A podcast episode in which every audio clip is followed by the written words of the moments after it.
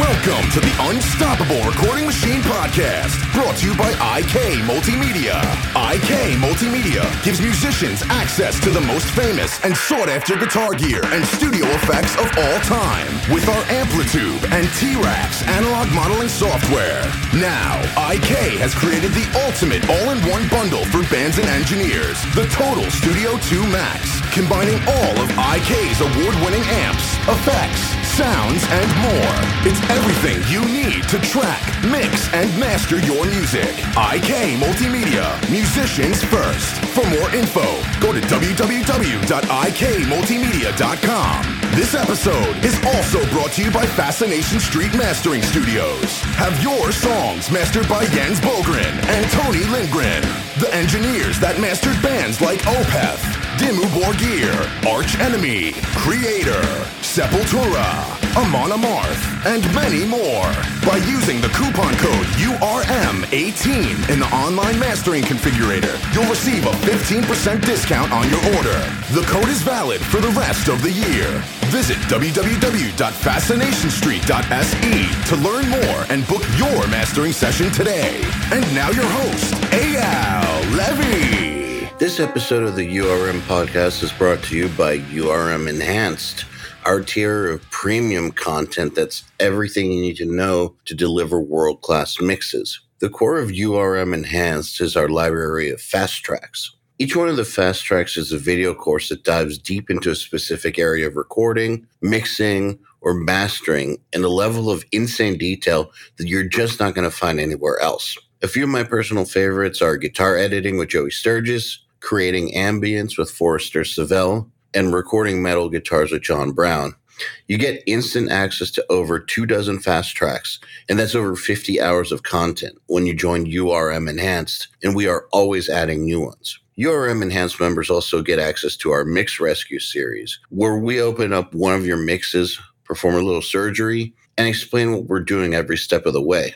And last but definitely not least, URM Enhanced members have the ability to book one on one Skype sessions with us and some of our friends. It's your chance to get a detailed mix crit, some career advice, or really whatever else you want. It's your time. To find out more or join URM Enhanced, just go to urm.academy and click the Get Enhanced link. So let me talk about today's episode a little bit. I've got producer mixer Dave Otero on and Dean from the band Archspire. Dean's the guitar player or one of the guitar players and really, really excited about this episode because as someone who has been a fan and creator of metal for, you know, a good quarter century at this point. I can remember when there's been turning points in the various genres, and by contrast, when there haven't been. And in the world of technical extreme metal, I personally feel like there hasn't been there hasn't been anything to come around and revolutionize since 2003 with Necrophagist Epitaph. And it's not to say that there haven't been good bands, but when Necrophagist Epitaph came about, it raised the bar. It raised the bar both with the songwriting and technical uh, proficiency displayed in a way that just wouldn't be matched for, you know, over 15 years. But now we've got Archspire. And I do believe that they are that next evolution for technical death metal. And that's saying a lot. I mean, it's been 15 years. So I was very, very curious to talk to a member of the band um, and pick their brain. And as it turns out, the musical talent is strong with that one. Uh, these guys are some serious musicians. And I don't just mean technical chops. The, I mean, musician with a capital M, like real strong music background, real strong understanding of it. And it all makes sense when you hear their music. It all makes sense. And of course, Dave Otero is a great extreme metal mixer and producer. I think that that's one of the hardest, if not the hardest genre on earth to mix. And he's found a way to make his mixes sound raw and nasty, like there's blood dripping down your face, but also punchy, clear, and modern. I mean, he's just great at it. And it's not all he does, but that's what he's, uh, I'd say, best known for. So this episode is great. We hear a lot about how two brilliant minds collaborated uh, and collaborated to create something greater than themselves. And, you know, if you liked the previous episode like this I did, which was with Machine the producer and Chris Adler from uh, Lamb of God. I'd like to know if if these producer plus musician episodes, if this is something you want more of. Let me know in the comments on YouTube or on our Facebook Private Producers Club, just wherever you can find me. Let me know if you want more of these because I actually really enjoy recording these. Um, they're some of my favorite episodes to make, but you know, if you guys love them, then that makes me even more inspired to make more. So, with that said, I'll stop talking and we'll let you get into this episode of the URM podcast with Dave Otero and Dean from Archspire. Enjoy. Dave Otero, Dean Lamb, thank you for coming on the URM podcast. Welcome, and uh, let's talk some shit. Wait, I thought you said we weren't going to talk shit. No, no, we're not. We're not. now everyone knows we were talking shit before the show. Good Ah, job, guys. That's true. They do. Yeah, you guys missed it. It, it was pretty good though. Like it was pretty good. I uh I came up with a good one. so everybody listening, you just wonder about it and uh you're not going to find out. So that said, how did you guys meet? Well, what was it? Paris, 1976. At uh, That was a Smoky. good year. That was a good year. Smoky Club, you know. No, I mean, like uh, we sought him out because uh, Archspire. We we sought him out because uh, we love the work that he did. So I don't even know how we got really hooked up, or maybe Spencer messaged yeah, Dave there's just like a, a random um, Facebook message from Spencer. He was like, "Hey, you want to record my band?" I was like, "What? What band is that?" And then the rest is history. Were you guys known at all yet when you guys Mm. got hooked up? I mean, I guess so. I mean, we had done, uh, let's say, we had done maybe six U.S. tours, five or six U.S. tours by then, and then maybe like a couple Canadian tours and a European tour and tour through Mexico. So we- we had done some like sort of international stuff because we're from like Vancouver, Canada. So I, I guess we sort of were, but uh, things really got a little bit more uh, like th- the band, the profile of the band got a lot bigger uh, after we worked with Dave. They were definitely when like when I looked them up, I I knew the name, but I wasn't too familiar with the material when when Spencer first hit me up, and people. I mean, you guys definitely had a big buzz going on, but a lot of it was kind of like the cliche centered around like the speed and like kind of like thinking it was like a gimmicky kind of deal. Um, Which I- which it is. I feel like a lot of that has sort of like been put to bed, um, or at least that's not like the focal point of you know the band when you kind of bring it up these days. It, it's it doesn't seem everyone's like, oh yeah, that guy that talks real fast and that drummer that plays real fast. It's kind of more like uh, those dudes are just super sick. So So, um, if I'm understanding correctly, because I only heard about the band when you told me about them, about Nail the Mix, and was like, damn, this is really great. But uh, so, if I understand what you're saying correctly, uh, and I'm not going to name any names here, there was the kind of bullshit going around like, oh, these guys program their guitars and blah, blah, blah. Like, it's not real. I think it was more just like this band is just relying on being fast and Yeah. and and showing off basically. yeah, it wasn't. I didn't really see so much of the like accusational like these guys are fake and bullshit kind of thing.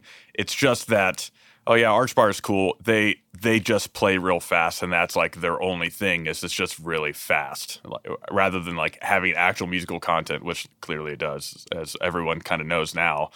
They were at the time it, it seemed like they they were mostly just kind of thought of as like only that, or at least that's what a lot of people like what the impression was for a lot of people. That's a really easy thing for people to say when they get intimidated musically. uh, no, I'm serious. I mean, that's the kind of thing that people would say about, you know, when guitarists first started to really get good in uh in heavier styles of music like in the 80s and stuff, people would say, oh, yeah, that dude's fast, but he plays with no feel. Or, you know, that was just like the, the cliche thing to say. And it just seems like the easiest thing for someone that feels intimidated to say um, because there's no correlation between speed and feel or speed and musicality. It's not because you have one doesn't mean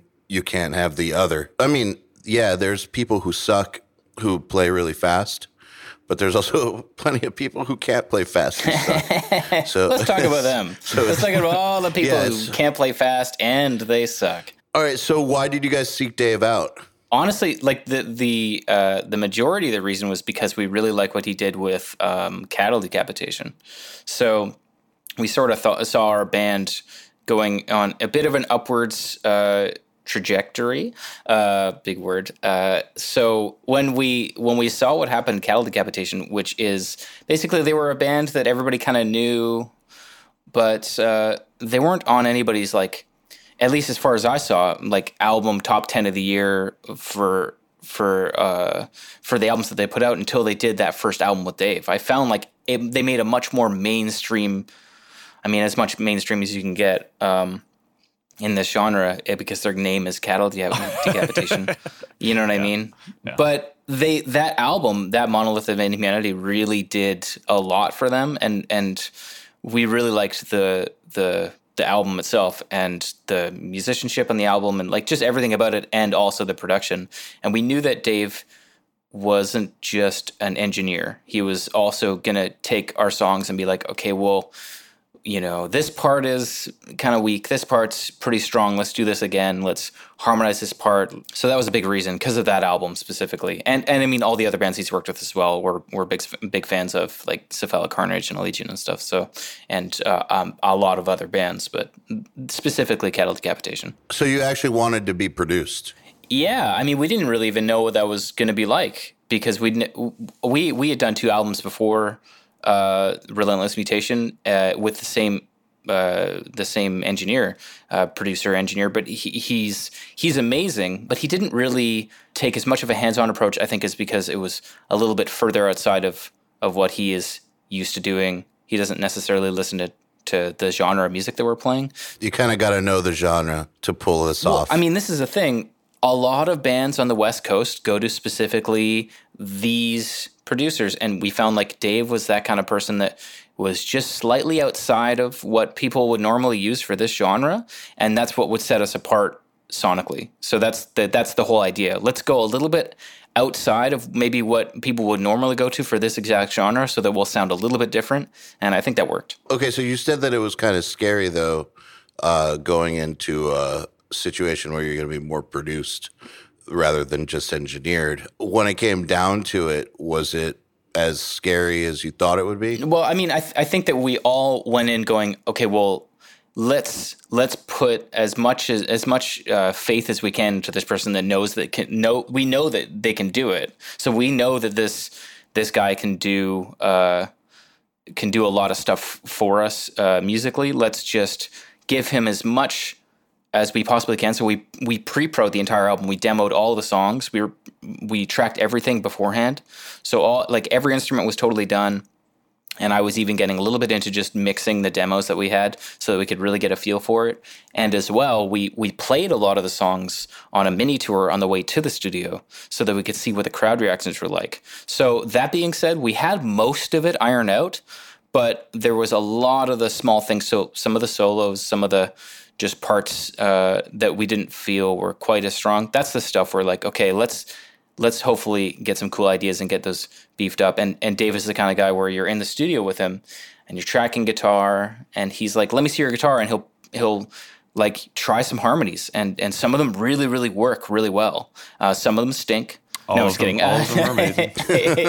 no, and and I mean like it's the same thing drums, the same thing with with vocal ideas. I mean, he's getting in there and and and not being afraid to maybe okay, well, you know, a lot of people might be like, "Oh, I'm not going to play guitar around you guys because whatever, we're playing all fast and for some reason that's impressive." But it's like Dave's like, "No, I don't care. Like here, I'll just play this harmony and then and then and then you track it uh, if you like the idea." And and that's the kind of stuff that we that we really like. Not somebody who's there to show you what kind of musician he, what kind of like instrumentalist he is. He's just there to help make the album better, and and uh, and that we really benefited from that. I think. Dave, how rare is it for a band to come in that prepared in your experience? It's pretty rare. I mean, honestly, these days most bands are pretty good about it. Um, but Arch, Arc, Archspire, Archspire, uh, definitely took it like further than most. Like, I mean, even while they were here, they had a full recording setup in the band apartment and were just like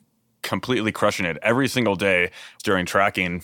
Um, Dean, or I think it was mostly Dean. I don't know if anyone else ever really like ran the setup back there, but if Dean wasn't tracking, he's back there recording someone. They're either doing vocal pre-pro, which is like kind of the last step that hadn't really been fully fleshed out before they arrived. So constantly during drums, during drum edits, during guitar tracking, after Dean is in here, you know, playing guitar for seven or eight hours, he's back in the apartment tracking vocal demos to try and get you know stay ahead of the curve for the album. So I, I, really I had a lot to work with, and I had I had him. I think I had you like stem stuff out for me too. So vocals we had like just the demo tracks that I dropped in in the project right in right in tempo, and lyrics were there. I mean like everything was like there's they did everything they could to most efficiently use our time in the studio, which was awesome. I mean, and you can hear that you can hear that in the finished product. And we still ran out of time a little. We bit. still did run out of time, yeah, which is a bummer. You'll always run out of time. There's like a there's a law. Um, I, I forget what it's called, uh, but there's it's it's kind of a joke law. But if you actually, it actually um, seems to apply to every project I've ever been in, which is that the length of time it takes to complete a project will automatically adjust itself to uh, however much time you allot for it. So if you say it's going to take three months, you'll find a way to run out of time at three months. If you say it's going to take two weeks, you'll find out. Oh, you'll find a way to pretty much get it done in two weeks, but still, you know, need like one yeah, or two the, days. The planning phase for a project is actually really important f- because of what you're saying. Like you're sort of determining how you know the workflow and how the session is going to go, and you can you totally can plan too much time for something. If it's a project that needs to have a bit of emotion to it, like there needs to be a bit of a time crunch there. You know, I think every uh, probably a lot of people listening to this podcast that have gotten into production trying to record their own bands have fallen into that where they're like they go in with this mindset we have all the time in the world. I'm going to record it myself. This is my band. I don't care if this takes six months. Like six months later you're probably sitting on a pile of shit that you've just like overworked and had too much time on and had no deadlines to kind of create any kind of intensity. So um, that that's very very much true. And i i kind of tell you know, like when i'm booking projects, I can be like, well, you know, if we finish up early, then you know I won't charge you for these last few days. But th- that is never ever going to happen. So. Well, I'll tell you that when when we recorded with Dave, it was uh, it was like here's here are the days that we are going to be in the studio and it was monday to friday these hours there's a lunchtime there's you don't go past this certain time and it was like very scheduled it was like you're going to work, which is exactly what it is, even though it's an artistic endeavor. It's here's the working hours, and sometimes we would do a Saturday, but um, we would be at, back in, like David said, in the back in the apartment, pre-proing or tracking solos or whatever. But uh, but that sort of structure really made it easy to to see. Okay, well, here's how here's how the rest of the project is going to take shape because we understand that between these hours and these between these hours we're, we're open to to record in this in the studio but but past that you know he's hanging out with his family which is like you know there's i don't know that's just like a really like legit way to run it you know what i mean? So that was something that we felt uh, we felt very comfortable with because we understood that well if these hours are the working hours and dave's not sitting there stressed out like he seems pretty relaxed he's, he's so it's like okay well i think we're probably going to get most of it done in time. And that kind of helped because the last thing you want to do is panic yeah. while you're recording an album. Yeah. And totally suffers. It makes the entire project suffer. You know, I think that some producers who are first uh, coming up are get a little intimidated about imposing that kind of a schedule on a band. But in my experience, bands appreciate it because they they need to be reined in. Like if if you don't do that, if you don't impose some kind of a schedule like that, shit's going to go off the rails and you don't want the band to be in charge of the schedule because it'll always default to whoever is the the craziest. Whoever, whoever has the mo- whoever is the most unstable and insane with schedules it'll default to that. So a pr- producer has to do it. Dave were you always like that? For a long time. Um, you know i mean i, I have a daughter I, I have a family and other kind of parts of my life that I've tried to keep in balance. And and the longer I've done this the better I've gotten about like making sure to maintain that balance because it's it's super important. And I'm doing this like a band you know they they come in they'll have maybe anywhere from you know 3 weeks to 6 weeks to 10 weeks of a project where man they get done and they're like holy crap that was intense. Like oh I just need to like shut down and just take a rest for a while. Well you know, I maybe have a few days off and I'm on to the next project. So it's a lot of it's about self self preservation.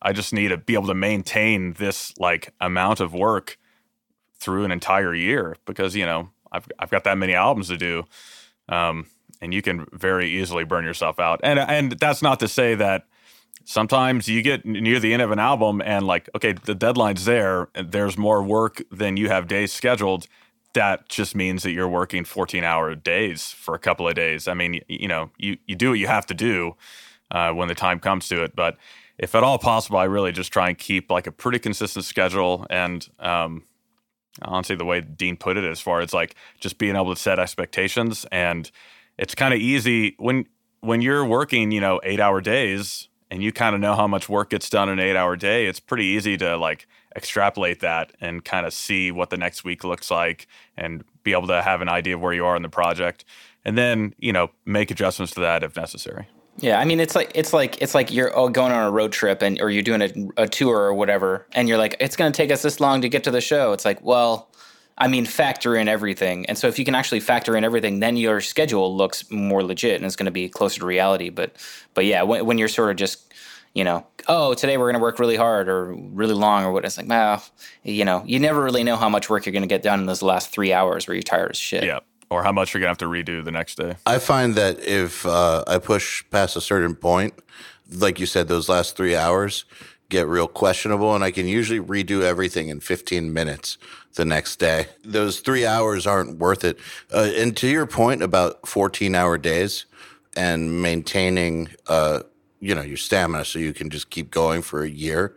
The another reason to maintain an organized and i don't want to say moderate but moderate schedule to where you're not redlining all the time is so that you do have the energy for the 14 hour days when you need to pull them. For sure. And and honestly it kind of those are those are kind of fun. Like when those come up if they're not happening every day or every week they're kind of fun uh, and it sort of ends up being a, if it's a tracking thing and it kind of ends up being like a bonding moment almost you know between producer and, and the band just because you know you you feel like the troopers in there getting it done and it's uh and th- things get silly you know past like 12 hours like no matter what what you're working on people fucking start losing their mind a little bit and weird things happen. Some really cool creative stuff can happen you know, like weird ideas come up and they, they become stories that you talk about later and sometimes, you know, are cemented for eternity and and some weird idea that you put on an album. So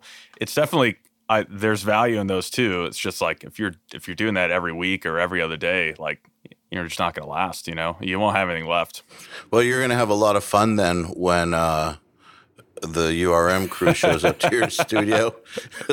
we have a lot to do in yeah, four days. So, okay, so when you guys actually got there, and uh, it seems like both parties uh, were, you know, bringing their A game to the table, band showing up with all the pre pro and ready to ready to do what needs to be done to actually play it, and Dave actually doing his job as a producer and you know, being the boss and making the record better and all that. How long did it take to make the record together? Uh, what was it like five weeks or something? I think we That's were in there quick. for five weeks. Yeah. Well, I mean, we, I, I, I'd say that it was five weeks of, of, uh, of being in the studio, and then we were tracking in the in the apartment in the back, and uh, we were playing a lot of uh, Drunken Monopoly because Dave's Wi-Fi network is maybe not super fast at the time, and we called it Music Prison. So we were there playing Drunk Monopoly, trying to watch Netflix, but it just like wouldn't really load very fast. So we were just like, yeah, music prison. And at one point, our van's insurance ran out, so like we had to like mail in our, so we couldn't go anywhere. So it was like, well, there's a liquor store pretty close, so. I mean, They're let's just that. do that. Yeah. So. Waiting for their decals. Okay, all right. Let's just now is the portion of the show where we talk about the differences between Canadians and Americans and the way they Yeah. say things. They Yeah. say decals, decals. Uh, I still can't yeah, get over it. decals. Yeah, decals. That's a Wait, problem. wait, wait, wait. Uh, For a set, decals? like, are we talking about a decal on a car? like this their stickers so i didn't even know this but insurance is like a, a state thing insurance is like a state or you know a country's a government thing right in canada is that correct Yeah, yeah, yeah. Well, I mean, it's yeah, yeah, sort of. Yeah. so they have to get their insurance decals All right, all right.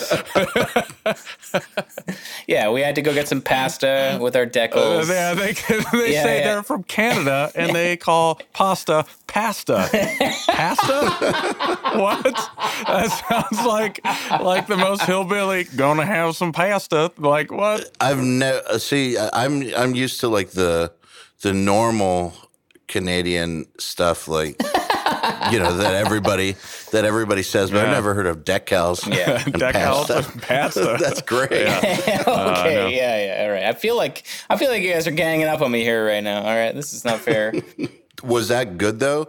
To not be able to drive and not have much internet, did it actually help the record? I think it, I think it sort of did. It it really uh, it did make you go a little bit crazy. Like we were all feeling it pretty hard, like going a little going a little bonkers. But it's like we're in the back, and and and there was a there was a couple days where where I was like, you know, I have this empty part in this song, and I could put a guitar solo in there, or a guitar lead, or lay or something. I'm gonna track something and see if it fits. And uh, and some cool stuff came out of it. So I guess it was good, but at the time, uh, it didn't feel good. So let's talk about the cabin fever a little bit. Uh, but, you know, um, I actually think that that's really an interesting topic because I've experienced it. I know bands who have recorded with me have experienced it. Like I used to experience it with my own band on tour. Like, like this, that weird cabin fever does set in, and I actually think that one of the determinants of if someone's going to last at this beyond like album one or you know the first year of touring or whatever is how well they deal with cabin fever um, because it's it's it's very very real. So like how did you guys deal with it I mean, we, we we have definitely all lived together, worked together, hung out together, jammed together like every day of the week for years. So it's not like we were un. It's not like we weren't used to hanging out together. So so that was fine. So we can all sit in a room totally silently and just whatever. You know, uh, it's gotten to that point with the. Although we had a new bass player, our our bass player Jared Smith, he was new in the band only for about I'd say maybe a year and a bit at that point. So so he was new, and that was that was kind of cool having like a new person there to sort of re-energize a little bit of the the dynamic. he was a, he wasn't old and jaded yet Right. Yeah. So um so that was cool, but uh but we're, we've all toured a bunch, so it was it was it wasn't too much different. It was like the fact that you weren't going anywhere and just it was the exact same uh like place every day because we'll live in our van because we have like bunks built into our van, so that was we're pretty used to that on tour, but staying in the same building every day and not going anywhere was really a little bit different. But uh, yeah, I mean, we've we've done it. I mean, we we that's the the basis of this industry, at least at our level in our genre, is you have to live in a small confined space with like three or four other dudes and you have to just like it. You have to appreciate it. And like Dave said, like the shared kind of suffering of doing those really long days in the studio in the last few hours, you're both in there together. You're not, uh, you know, it sort of bonds you a little bit. So, uh, so we have a lot of that, you know. Uh, so yeah, I don't know. We're we're pretty. It's a pretty good dynamic between the the group. We all just say stupid shit nonstop. So that that was helpful. Just dumb shit. saying stupid shit is helpful. You know, one thing that I've noticed is uh, with bands that are more veteran, one of the things that I'd suggest, and I actually suggested this with a lot of bands who wanted to be at my place for longer than a week or two. Is that not everyone has to come down at the same time? Like, for instance, the drummer, if all he does is play the drums, I mean, that's not the case in every situation. You know, there are some bands where the best guitar player in the band is the drummer. So he, he so uh, as a producer, I'd make him stay. But uh, but you know, in situations where it's more like the drummer is the drummer, well, is there any reason for him to stay past his 10 days? Like, like really, like, is there, or if the vocals, you know, sometimes vocalists, we'd get started on vocals way early, but then other times, if the vocals are going to be last, is there a reason for him to be here the whole time? Sometimes the answer is yes, there's a reason, but sometimes uh, all it does is invite cabin fever. However, the flip side I've noticed is that when I do have people coming in and out, uh, there's like less of a less of that like shared going in a battle feel uh, on the record. It's it's definitely something that we like. We all write in a room together. So for the most part, Wow, like a real band. like a re- um, the the writing process is really um, it's yeah it's us all together. Wait, that kind of blows my mind. Actually, can we talk about that for a second? Yeah, sure. because that's really really rare um, at least in my experience um, writing in a room together is like something that bands used to do then they stopped doing. And uh, the only time that i've ever i've worked with some really technical bands and those are the bands that would never write together. The band the only bands i ever worked with that wrote in the same room together were more like rock bands and stuff where it was, you know, where it's a lot easier to just throw riffs across the room, not stuff like you guys do where it takes, you know, I I mean I have never been around you guys, so, you know, but I know with like technical death metal that you know, that you can't just jam that shit. If you want to be around us, or specifically Jared, um, that's an hourly rate. So uh, Ollie, Ollie takes the money. Just send me the You- You pay Ollie the money, our vocalist. You pay Ollie the money, and, and he'll give. Yeah, the um, uh, it's extra if you're a guy. Uh, Or sorry, no, it's extra. Actually, now it's extra if you're a girl. It's changed. He's sort of like one of those. Anyway, the uh, fluid kind of guys. The uh, the whole thing about writing in a room together was like uh, it, it's been a, a really just basically the cornerstone of our band. You know, since we've been together for almost ten years, we just always have done that. So I'm sure you guys like bring in riffs and stuff, though. I mean, we we do, but here's the problem with that is that when I bring a riff, when I when I write a riff at home, all I have in my brain is the voices of the other guys in the band going, nah, that part's whatever. So it it is hard to write at home because I feel like, well, if I write this and make this big thing, which happens sometimes, but not always, but happens sometimes, I feel like it's going to change anyway. So I might as well bring, you know, the uh, the initial idea to to the guys and see what everybody thinks. And and in that way you know the guitar players have a say in what the drums sound like or what the drum fill is like or the the uh, the drummer has an idea what the vocal patterns should be. And so ev- everybody sort of gets together on that. That being said you get a lot of like that too many cooks kind of thing sometimes. So we've learned to be like when we were in studio with with you dave it was not everybody was in the tracking room at, at one time obviously because of Oh, space yeah. space Yeah, issues um, but also because of um, I mean that that just adds too much. And and sometimes it's it's very easy to put out an idea and be like oh you should do this. But it's like well does that idea really like do I really need to pick this specific battle and be like let's do this. Uh, you know why don't I just see how things kind of come out and and it and it'll probably turn out really great. And so knowing when to do that is good. Um, but uh, yeah, I mean, it, it would definitely diminish some of the cabin fever if everybody wasn't there. But I also feel like if you're playing a song every single night on tour, you better like every single moment of that song. And so that's one thing that we do. We we enforce sort of like a unanimous uh, writing style. So everybody has to like a thing. So if everybody likes this thing, we'll put it in. If everybody except for one person doesn't like this thing, then we're not going to use it or we're going to change it. And and so when you have that situation come up where it's like four people like it and one person doesn't, are you guys at the point now where it's just like quickly you'll just be like, all right, the part's dead. We'll find another part. Best feeling in the world to scrap a part that's not working for one person because you know that that person wasn't into it. It's freeing. It's It's, so freeing, amazing. isn't yeah, it? even if you like it, and and a part of it sort of stings to let it go. It's still like, well, that person didn't like it. So if that person didn't like it, and they're going to be playing it every single night for the next however many years the band is going to be together, then we might as well scrap it because that's going to make everybody happier, and it creates a better group dynamic. Group dynamic. So so that's a big part of our band. There's no riff that's worth uh, losing the band over. Right. And that's the kind of shit that makes a band break up. It's not, I mean, it's not like one time where someone gets unhappy, but it's like those little incidents over and over and over again over the course of X amount of time is what destroys a band, I think. Right.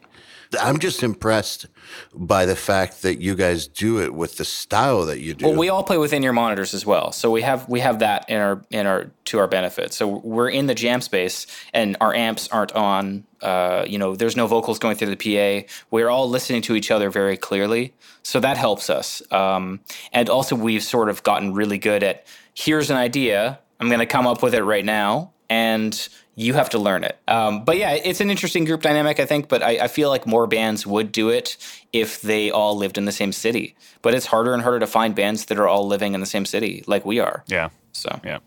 Even if they start that way, you know. yeah, There's that whole Guitar Pro thing that I think really decimated that style of working yeah, together. yeah. We, we don't do that either. We don't write with Guitar Pro. Well, there you go. Uh, when Guitar Pro came on the scene, um, so my band never wrote really with Guitar Pro.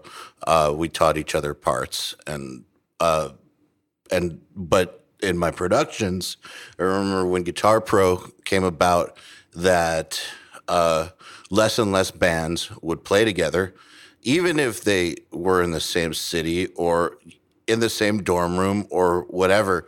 Like it just stopped being part of how they did things.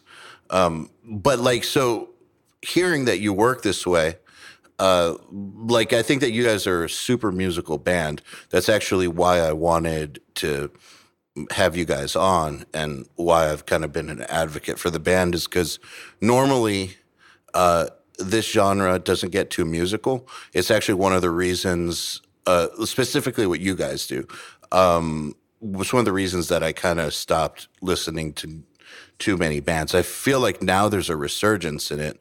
Um, but I've but before that, honestly, in the technical space, uh, f- like the last time that I was really excited about a band was like when Epitaph came out. Yeah, Um, totally.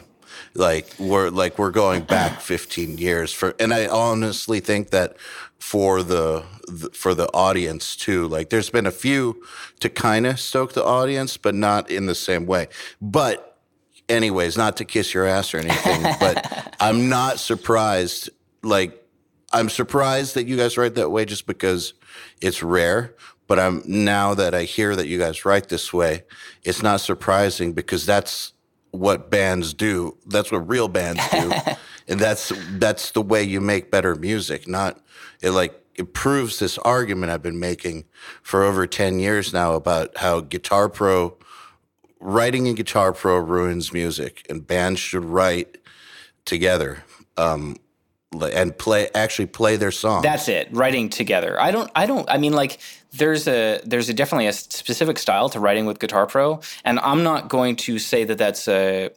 I personally don't. I don't think it's necessarily a, a bad thing. I mean, I think it's probably something that. I'll say. I think that I think that if uh, you know uh, Bach or Mozart had uh, Guitar Pro uh, and they could do mi- different MIDI, like I mean, hey, they would just they would use that. Sure, I mean, like why not? It's an easier thing. But that's that's different though. That's really really different because they're not writing on an instrument that they're writing they're writing on an instrument that was then being uh, arranged out for. I mean, I'm sure they wrote piano music Yeah. too, but like they're writing, they didn't have the ability to. Um, that's all they had, Right. so I, I feel like with guitar, it's very, it's a very, very different thing because the person writing it is generally the person playing, it. and the way that it's played has a huge, huge part to do with how it even comes off in the first place. It's not like a Mozart piece that can be reinterpreted a hundred to a thousand different ways, mm. be played by a jazz band or an orchestra, Right. and it's not the same thing. Like with with this kind of music, it's like the way that it's played is part I think is part of the song itself, and that's why that's why covers get so weird mm. between metal bands. Like it's it's so specific to how the band that wrote it played it, in my opinion. Um, it's like why when you hear a band do like "Raining Blood" or something, uh, which is I'm just picking a song that everybody covers. Uh, the, like eh, lots of bands can play the notes, but it's just not the same Right. because they don't play like that. Right. Which I don't think is the same deal with orchestral music. So I kind of feel like Guitar Pro takes that out of the equation. So Right. I I, I, I think Yeah. that if you're in a band, you should write together. That's that. Like I mean, in whatever in whatever context or in whatever dynamic and whatever in whatever uh, capacity, you should be writing together so that everybody has at least somewhat of a say in in the composition. That's that's that's just like the basis of my idea. But anyway, Dave, you were going to say something. I mean, it just it makes the whole the whole thing a little more interesting too. To you're you're getting genuine interaction between musicians and and uh, you know, otherwise you have a guitar player writing a song and inevitably programming drums and. We've all heard drums that guitar players program, and then a drummer's like listening to that and playing it. It's that's going to stifle his creativity because he kind of feels like he has to fit into a mold of something that's already written, mm-hmm. but not and he doesn't have eight arms. yeah, exactly. yeah. I, there's it just it opens up a whole can of worms, and and like you said, I'm I'm I really am kind of like on Dean's side as far as like I'm not going to say that that's like better or worse. It's just different, and I will say that like when I think of rock music, a lot of what separates it from classical, from other forms of music, rock metal is is those like small nuances of an interacting band of individual performers and what that all sounds like together as one thing. Like it there's a unique thing there that could happen writing the way that you guys write, all in the same room, everybody putting in their own flavors, writing their own parts, making up a new unique thing rather than like one person writing a song. Everyone else essentially covering that person's parts, and then that's Yeah. what you get. You know, Or, orchestral music is meant to be reinterpreted. Yeah, yeah. That's I, that's a big part of it. Um, it's written for other people to play. Right.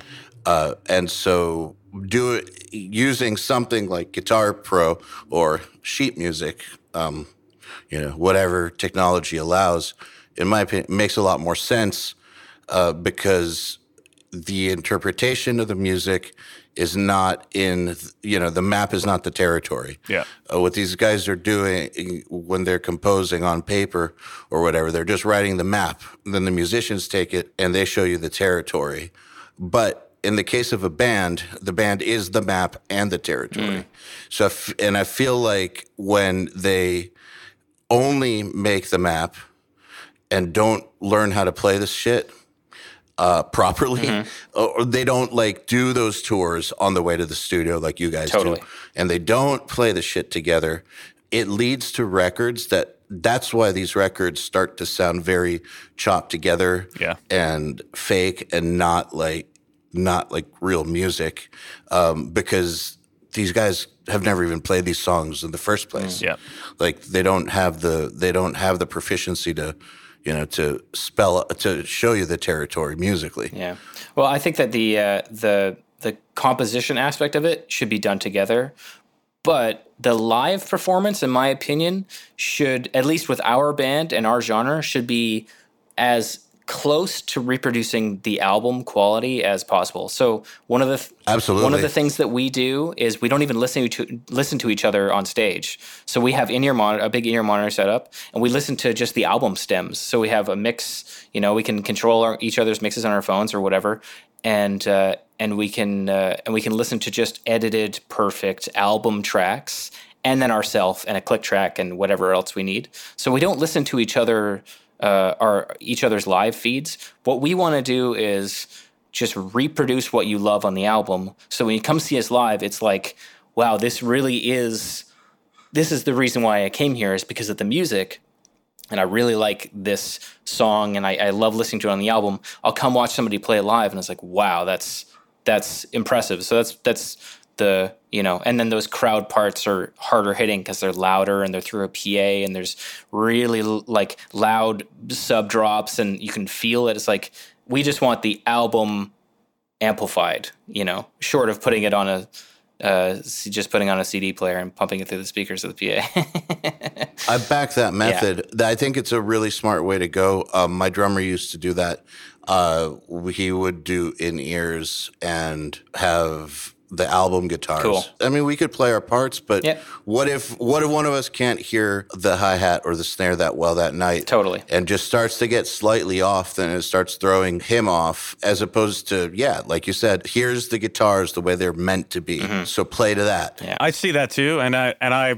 I mean, from the audience standpoint, that it's probably preferable. You're giving them a more consistent experience every time. But you do, you are missing out on some possible special performances and some like some moments that might be more memorable memorable otherwise. I, am not saying you should change anything, but I have done I've done a similar thing. I filled in on drums for a band a couple years ago, and I didn't um, really have time or the energy or the want to like learn all of the drum parts perfectly. And it's a band, I had mixed, so I made myself like a a cheat sheet that I listened to, and it was essentially the album and then I just overdubbed myself telling myself what to do next. So I would tell cool. I, I, would tell myself the next beat and then I would count myself in. And then I was just like guy I was like producing myself playing these drums. And I was like man this is so slick. It worked so well. I just play perfect every night. And then I did a couple shows and then I would like I realized in the middle I was like getting bored. I was like I was like, man, I wish I could like check Facebook right now. I'm like playing on stage in front of hundreds of people, and it just wasn't. I, I personally was like missing that actual musical interaction between the other people in the band. Like I, I felt too disconnected. I was wearing in ears. I couldn't really even hear the crowd or hear any of the energy in the room. And I, I, personally, I felt disconnected. Like n- now, I've seen you guys live, and I've never gotten that impression from the crowd. So you clearly we feel very disconnected while we're on stage. I'm oftentimes checking my phone in between songs. That's very, amazing. Yeah, it's very disconnected. what about during songs? Uh, well, what we do actually sometimes is we'll uh, because we have a, a, a, laptop on stage on on our basically our, our our tower with all of our in-ear stuff on it, and I'll put on like a season of Seinfeld with the subtitles on. um, and so during breaks and during uh, like say like a set interlude or like uh, twenty seconds between songs, I can look back and watch part of a Seinfeld uh, show episode. So and that's it's those little things that get you through the hard times. yeah, yeah, yeah, totally, yeah. So um, I would. I don't even know if it would be possible because you guys have, are so used to doing this way. But I would personally love to see the band just like play a show once with mm. amps and no in ears and no click track. that sounded sounded very exciting. so here's a so you know um, I I've seen Nile back like you know when Nile was a big thing and they were touring constantly and I was just like could do nothing but listen to death metal all day long. I saw I've probably seen Nile like 10 times in my life. Uh, and I'd seen him a handful of times before. It's a lot of Karl Sanders. Yeah, there's a lot of Karl Sanders. Yeah. So I mean, I was watching them when they pretty much had the same setup. He had his like MIDI rig on his guitar, and he used to bring an entire rack with like he, not laptops. I'm talking about like rack mounted computers. He had a giant old school CRT monitor that would sit on top. like I, I, think this is before like LCD monitors were a thing. It was pretty extreme. I toured with them once, yeah. man. It was like the other bands would get like six inches of stage. Yeah, yeah. At, at these small death metal sized clubs. Yeah the the other bands would get six inches of stage because his rig is just like it's like Mark Tremonti's rig or something. Yeah, it, it was monstrous. Then it was a lot of setup time, and you know, it probably caused a lot of headaches for other people uh, in the production. But I've seen him a few times with that, and it was always good. I mean, they were tight. Everything sounded kick ass. Everyone was right on their marks. I was like, man, yeah, Nile's awesome live. Then uh, fast forward a few years to a Milwaukee Metal Fest where they were performing, and his whole rig shut down they literally they had a packed room. I mean, like a packed to the gills room. We're waiting for them to try and get this thing booted up for like a half hour. Like tensions were running high. The band was clearly super frustrated. The audience was super frustrated. Finally, they were just like, "Fuck it, we're done with this. You know, we don't. We're not going to have like you know intro and outro or segue music today. No MIDI guitar shit. We're just going to play." And it was so sick. Yeah. Everything was 15 BPM faster. Like there was so much more fury. Like the combination of the frustration from trying to get that shit working for a while, and then it was like you cut the leash on like a pack of rabid wolves or something like that, and they were just like free to completely annihilate. And hands down, the best Nile show I've ever seen, and one of the better death metal performances I've ever seen because of that feeling. So you should uh play show for me. Play show for me one time. Yeah, I'm just gonna I'm, I'm gonna steal your uh I'm gonna like steal your laptop power supply next time you guys come through town or something like that. And I I think that one of the one of the big things for us is like uh, if we did end up playing a show um, without all of our gear, uh, it would be pretty close to what you would see. Uh, Yeah. w- with it, however, Yeah. Mm-hmm. the tempo ranges because they would slightly they would be humanized, so it would be slight. Maybe something would be faster because you feel like it should be faster or slower or whatever. Yeah. I think it would just gas us out. Like so we've gotten so used to just setting our endurance level to a specific tempo that if you play one part five BPM faster, I'm gonna fucking kind of probably blow it a little bit. Like, yeah, but I mean, know? but who cares? but maybe It'll that's be, part of it. Yeah, it'll be furious, you Yeah. know, like, and then Yeah. it, it'll, it, you'll push past your comfort zone and then maybe a bit of desperation will set in and you'll, a whole new level could be realized that, Mm. that now you really can't get to because you're kind of being held back. So Right. I'm just saying there, there are two sides of that coin, you know, like Yeah. it could be, it could be cool. And you guys are such a, a technical thing that, uh, uh, you know, a lot of the stuff needs to be how it is just to, to put on a good performance. But there's Yeah. that flip side where, you know, if you guys want to do that for one show, just to see what happens. I'll make sure it's in Denver. Yeah. Or like, you know, if you're on tour and like a show just sucks and like no one's showing up, just fucking try it and see what it feels like. Maybe, uh, you know. It's too bad all of our shows are packed all the time. oh, I'm just totally joking. too- Yeah. too. I'm totally joking about that one. Not to say that we don't play packed shows. I just, I just next question. I, hey, you know what though? Um, I will. I will say that coming from a situation where I was in a band that did that in terms of playing to tr- to the same click and a totally programmed show every single night. Um, the times where the gear didn't work, like you know, sometime in Europe or some shit.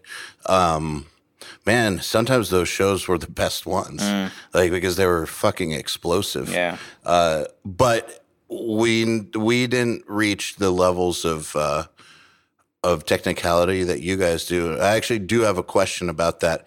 I'm sure you guys get asked about this a lot, and so I don't want to talk about it too much. But in terms of the speed, uh, I, I feel like speed in music is kind of like the same thing as in athletics Yeah. or whatever.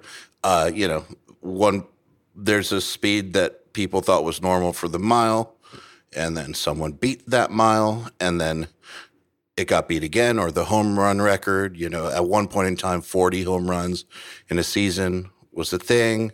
Then Mark McGwire and uh, Barry Bonds and stuff started destroying home run records, and you know the bar keeps keeps going up. Yeah. And I remember sometime around 2005 or six that drummers in extreme metal suddenly started getting way, way better.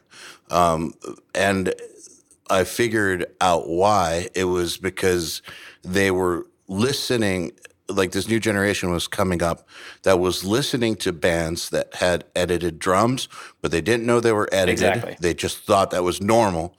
And so that became the new normal. Mm. And so obviously there's yet another generation that comes with like people like Alex Rudinger, where they learned from the people who learned from those edited drummers. Um, so then, you know, you have that next stage of evolution where people like Alex Rudinger on drums, that level of drumming was unheard of even in like 2007 or something.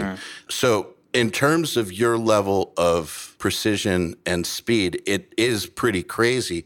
But to you guys, how much of it is pushing your abilities and how much of this is just how you guys play at this point? Well, I mean, it's um, it's interesting because the the the instrument of the electric guitar has been around for a lot longer than like uh, like the style like death metal drums, right? So death metal drums is like pretty new in comparison to playing a loud electric guitar on stage. Eddie Van Halen, Yes. Eddie Van Halen was doing crazy shit long before um, you know, uh, however, whatever the first like you know crazy death metal blasting drummer was like trying to figure out how to do the fastest blast. Like it just feels like the instruments are evolving in a different way. So guitar has gone through this period of time where we had uh, Van Halen, and then we had like Shawn Lane, and we had like you know Jason Becker, Jason Becker, and Yngwie. all these crazy guitar players that were pushing and pushing and pushing the speed, and and I feel like there's almost like a like a, a kickback to that now, where it's it's like okay, of course you can play fast. We want it to sound really interesting, you know, like Rusty Cooley. Holy shit, so fast. It's like I'm not playing faster than Rusty Cooley, and I'm not going to be able to. Like, I just don't feel like that's in my, you know, musculature or, or whatever. Like, I just don't. I'm not going to be able to do that. I'm going to try to get really fast, but I also want to create really memorable melodies and harmonies and and compositions that work well with the other instruments. So while being fast is a really big part of that, um, it's also not necessarily the only goal. However, with the drums, drums are are it, in that regard, it's it's it's a little bit newer and fresher. And so if you're doing, uh, let's say, three fifty eighth notes, and you're doing uh, uh, like a bomb blast or something, it's like holy shit, I've never heard that before. You know, that's amazing. Nobody in the 80s was doing that. So it's like, it's cool because we have this sort of different dynamic with the instruments where they're evolving at different rates. And the same thing with bass and this, and now the same thing with, with death metal vocals. We're doing something, or I'm not doing anything. I, I can't do that shit, but Ollie is doing something where, where he's, he's using influences from speed rap, you know? And so death metal vocalists have been doing like Corpsegrinder was doing like some fast stuff, Spawn of Possession. There's been uh, Psycroptic. There, there's been some bands that have done really fast, interesting passages. But what he's doing is taking direct. Here's a Tech N9ne influence and making it into and putting it into a death metal style and now he's even taking some uh, like Juicy J and some like sort of mumble rap flows and putting that in there. And now we've got this kind of interesting, still really really fast and pushing it in that way, but it's also memorable. So just like the the the dynamics of the instruments and how they're evolving all together at different rates is I think what makes the genre interesting.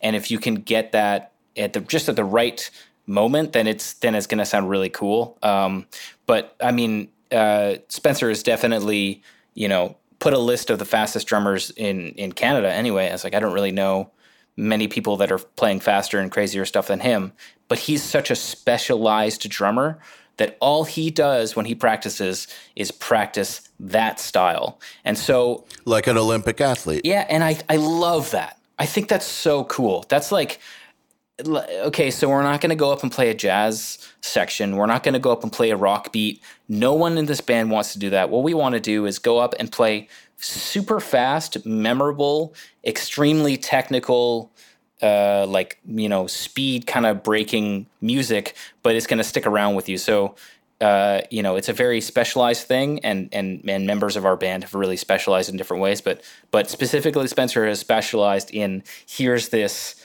like very very narrow field of study and he's pretty much at the forefront of it. A- as much as anybody could be at the forefront of that he is. So i, I think that part of it of the band is really cool. Well, what what I like the most about what you just said is how uh, how much you guys know exactly who you are, and I think that that's that's so huge because especially in heavier genres, and there's like so much pressure from you know elitists or the audience or from the business side of things to be a certain way or to appear a certain way or to be legit or this or that. There's all these different pressures on metal bands. And so you get, you know, like there at one point in time, it was not cool for a metal band to say that they were just like a metal band. Like even though they sounded like Slayer, um, like there was a time period where they couldn't admit what they were. And then there's another time period where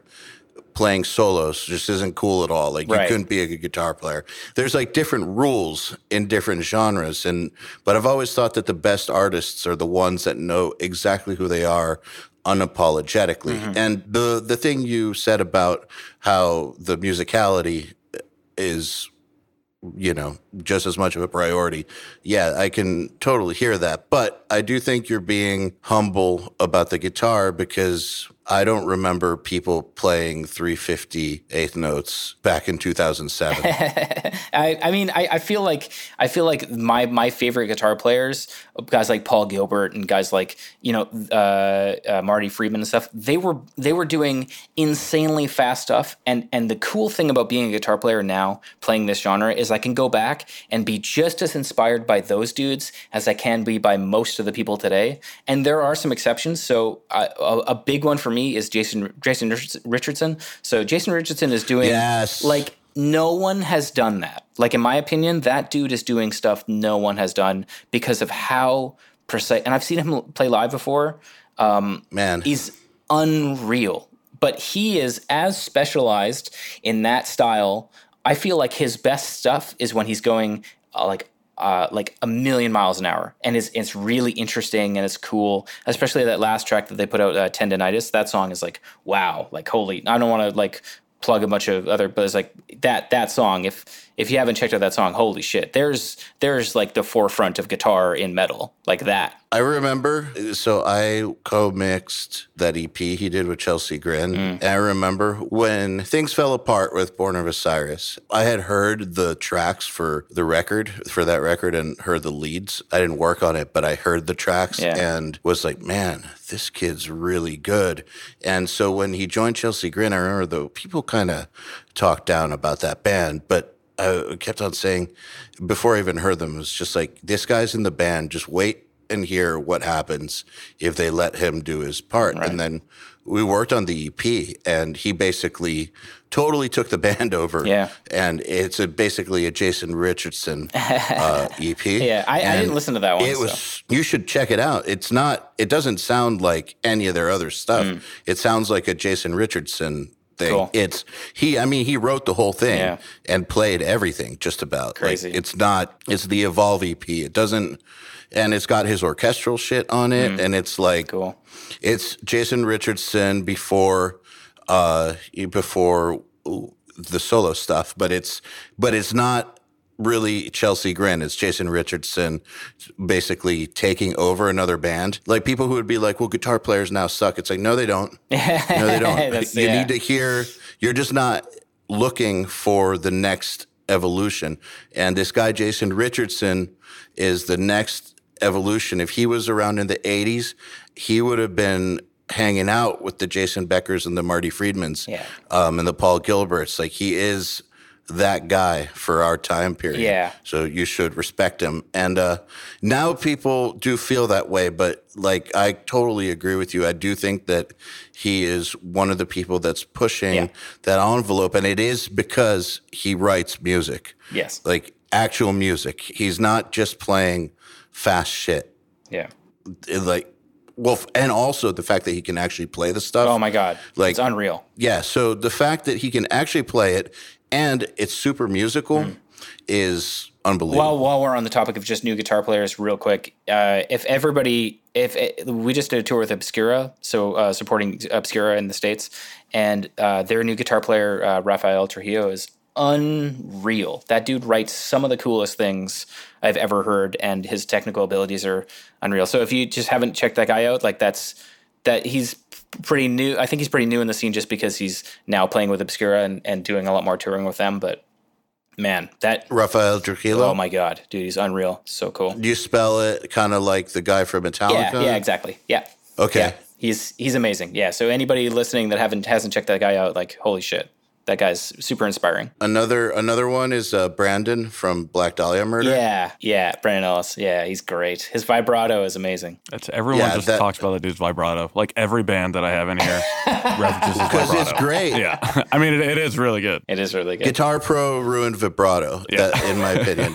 so I really do think that Guitar Pro um, writing on Guitar Pro and not actually playing stuff is part of why vibrato started to get really, really bad. You're totally right. You're totally right. The vibrato is the thing that suffered from Guitar Pro. And so when you hear someone like Brandon Ellis come around with like that classy, real wide and just Mm-hmm. that Marty Friedman esque vibrato, it's just like, yes, a real a real guitar player. So a few questions here from our audience that I wanted to ask you. Joe Monet was wondering if there were any slower than real time tracking on any instruments or vocal tracks. I'm gonna guess the answer is no. no, Yeah, I don't think so. no, we didn't do. I mean, we you know we did standard edits for sections, but um, I don't like that vibe uh, when you slow stuff down. I mean, I I have done it out of necessity, um, but it never sounds right. Yeah. So. The only time that I've ever been able to make it sound right is if it's like a five BPM thing. Yeah. You know, Yeah. like where the the riff or something is just a little bit a little bit above the guy's ability to play it with a good feel. Yeah. And so like I but like that halftime stuff. Yeah, that's I, I would I would say the exact same thing. I've I think when I've gotten okay results is like that, like five or ten BPM, and then uh, you know if you're doing guitars, then you just time compress the DIs and then they reamp and they sound fine. But it seems like the more common method is the halftime, and you just make cuts at every attack, and like that literally will just sound exactly like you reamped out of Guitar Pro. And what's the point? There is no point. so when when you say that the goal is so super technical, super musical, super memorable, do you foresee that changing or do you just foresee you guys doubling down? Um, well, okay, so we have um, a bit of a like a, a brand. Um, our brand is Stay Tech, so we have uh, it's like a secondary logo basically. Um, and what that encapsula- encapsulates is basically this what we're doing, and whoever else wants to join us. the The goal here is to just keep writing and keep improving in this very kind of narrow field where you have musical but really technical and instrument interesting but but I'm we're not playing like I said before in sort of a jazzy kind of thing I'm I'm probably not going to do a poly, polyrhythmic thing into a 7 8 part into uh, you know a jazz section or what like what we want to do is just write really extreme fast technical death metal and we're not going to add any melodic singing no offense to anybody that wants that. I feel like that's totally a cool thing.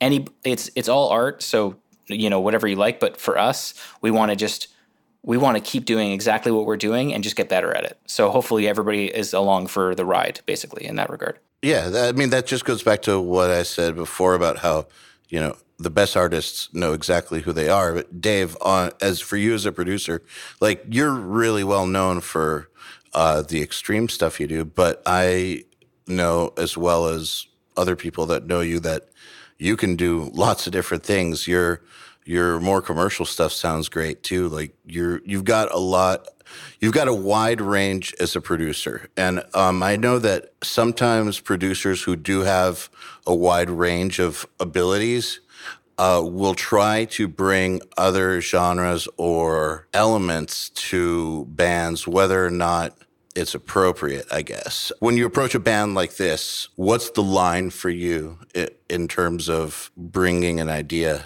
to to the table? Because I mean, like like Dean just said, they're very very clear on what the goals are. Yeah, I mean, it, it's really just what's best for the band, you know, because I do work with such a wide variety, um, which, which honestly keeps me sane, and I, I, I wouldn't want it any other way. But I'm I'm pretty good at kind of like shifting into a mode with the band, and you know, especially when you have dudes here, and that's like going back to like having everyone at the studio, even if they're not tracking, like all that stuff kind of serves to put everyone on the same page, on the same road.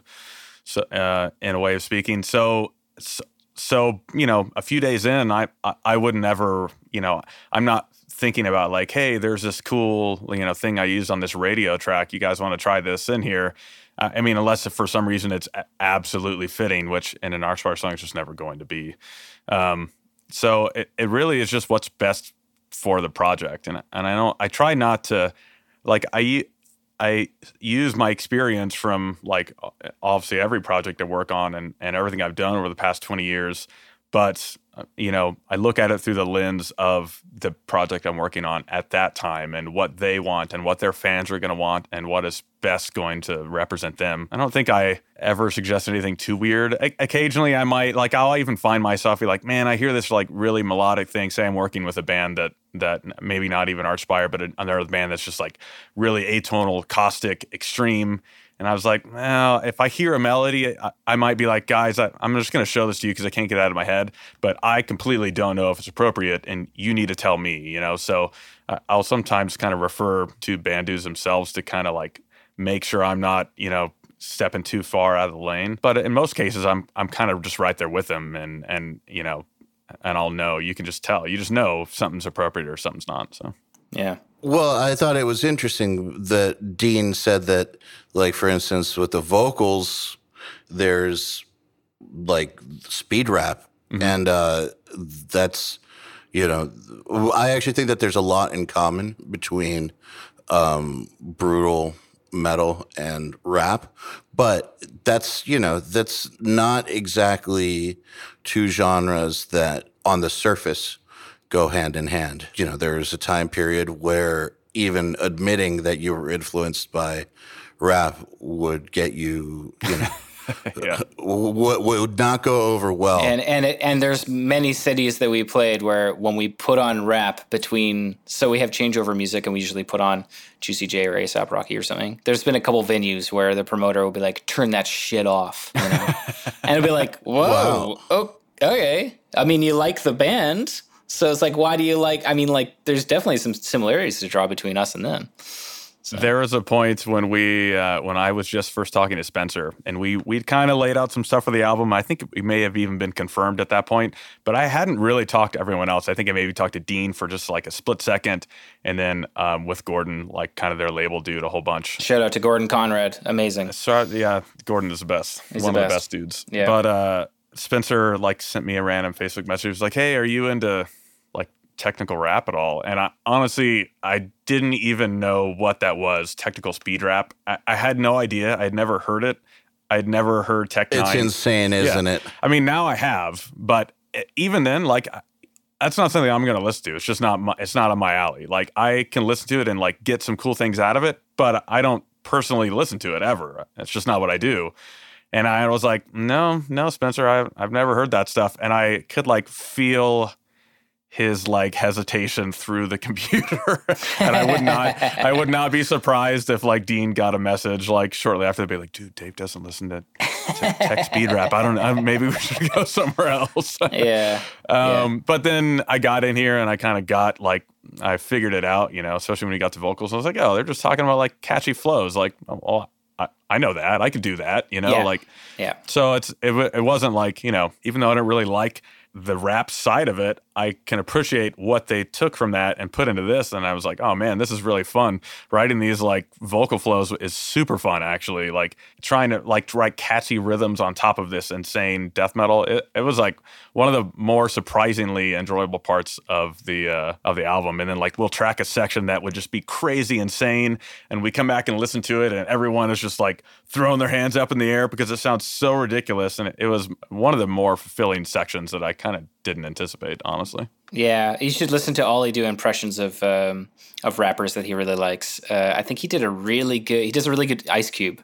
He'll just he Does just he he he knows a bunch of like a bunch of verses, and he'll just like bust out like Ice Cube. Be like, holy shit, it totally sounds like Ice Cube. Or he there's a video of him covering a Tech N9ne section uh, from uh, Midwest Choppers. Uh, on YouTube, and uh, and he just like nails it. Like the the dude is very heavily influenced by that, and I think he brought a little bit more of that. Like he's he's always bringing more and more of that. And uh, as much as we sort of still listen to a lot of the same music that we that we did when we started the band, um, there's also new influences in that regard. Like you know, so new new rap and and stuff like that. Uh, that's a big one. So, switching topics a little bit, want to ask you another question from the audience, but I want to preface this with this has been a real issue for me in my productions and also from both sides, both when working with bands or going into the studio and being produced. Like, this has always been like an issue because some instruments sound better than others, but at the same time, nothing sounds better than a musician that's comfortable on an instrument. So the question is from Max, and I can't pronounce his last name. Sorry, Max. With music this technical, do you ever find musician preferences for instrument setup to be an obstacle from a tone standpoint? And if so, how do you approach it, Dave?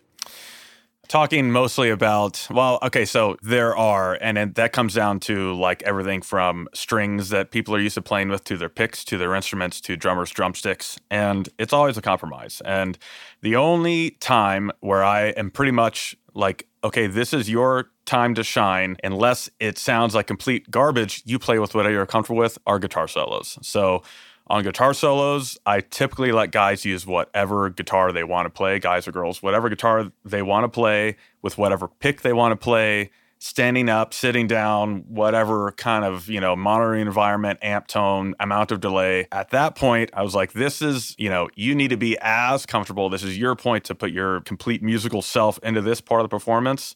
All eyes are on you. So kind of give you free reign, unless it's just something like really terrible, like someone's trying to use like a felt pick or something like that, which I've never had happen. But if someone did, I, I'd kick him right out. Man, I have had some guy insist on a felt pick, and I've had another guy insists on trying to play rhythms for a super heavy band oh. finger style. oh my god. Some some some dudes can do it. I've, you know, I've seen incredibly consistent bass players. This was not good. Yeah, yeah, yeah. No, no I, I, fully, I fully understand that. Then you just like hand them uh, 1.2 millimeter Tortex and be like, figure it out, or someone else is doing this. Yeah. Um, but for the rest of it, it really is a it it can't you know kind of has to be a compromise because like rhythm guitar tone is a huge part of an album, and uh, you know if if we bump your string gauge up a tiny bit, that is actually going to make a substantial difference. And we're tracking rhythm guitars for seven days, so you'll get used to it, kind of thing. Or, like, honestly, the main one these days is picks. Like, most guitar players like to use these little tiny Jazz 3 tapered edge picks or the nylon ones a lot. And while those picks have cool tone for certain sections, for like aggressive rhythm guitar, a Tortex is just gonna sound better 100% of the time, and make make like a large, very substantial difference in the attack and like the punchiness of the tone. So you know, I'm gonna probably hand you like a green Tortex, and unless you completely say you cannot play with it at all, we're probably gonna use that, you know, or something else that sounds good, and we'll try a few different ones. So I mean, I think that kind of answers the question. Same thing with sticks, like that's a more that's a more difficult one, but might make you you know makes such a difference, yeah. though. Yeah, I might make you try use heavier sticks, or at very uh, at the least, if you do a lot of like intricate bell stuff, I might want you to use nylon tips. So, like, I know those are more expensive, they break, cause problems, but they will make your ride sound a lot cooler if you're that kind of a band. Or hey, if we're gonna try use natural you know, kick sound on this album, I'm probably going to loosen your kick drum. Like I know you have it really tight because it makes your triggers work better and it gives you a bit of bounce, but doesn't sound that great, you know, for some styles that way. There's always going to be some adjustment I try. And this is kind of stuff I typically go over with people before they start, uh, at least drummers, because they're the first to show up. So they kind of need to have an idea. You know, there's not a chance to like converse about that stuff ahead of time. But I will, you know, and then, and then if it's never really happened, but if a guitar player was to be like, I cannot play with this pick, I, I absolutely can't. And then, you know, maybe we figure something out there. Uh, you know, you have to be able to perform well. I mean, that's, that's what people are listening to. So it's just a compromise. Dean, what's your take on it from the from the musician side of the fence? I, I found myself going in, into the studio with Dave relatively open minded, or at least I, I, f- I feel like I was pretty open minded because I didn't want to go in there and, and shut down ideas and have the album sound not as good. So I'm like, okay, well, you know, if you ask me to play with a different pick, let's, you know, I'll try it out. And I've found like it's totally changed the way that I think about playing guitar and recording guitars. Now I have picks that I use only for recording and and then only for live. I, I didn't quite realize the difference that it would make, even from basically the first riff that we played. Yeah. Yeah, the first riff. Pretty we, dramatic, isn't it? The first riff that we tracked, I was like, oh, this is crazy. This is like way more pick tone and and just like it doesn't pull the string because I'm used to using 1.5 Jazz threes, like the Intune 1.5 Jazz threes, and they feel great, and I and I'm so used to playing with those, and and I love the way that they play. Um, but if I'm in the studio, I'm I'm gonna go with a thin big pick. I mean, even for for a lot of the really low riffs we used, I think we used a 0.88 Tortex. You know, for something on my on the low, if we're tuned down to a drop E on an eight string, it's like that just sounds way better. Yeah, that's not that's not thin to me. That's like that's kind of where I th- where I think picks are usually like best balance is like 0.8 to mm. to one millimeter typically. But we do, I do. I mean, I I'm sure we did in the Archspire. I do typically on almost all my albums. I'll kind of have a we'll have a a few picks around and we switch between them you know for sometimes for clean stuff if you use one of those tapered nylons they really bring out the lushness that softer nylon material like brings out a little more of the body of a string um, and can really like give you some nice warm clean tones but actually it has this like sparky sparkly element too but for standard like distorted rhythm guitars I, I I personally think the green, I don't know if they're 0.8 or 0.88, Tortex, the green Tortexes just almost always win.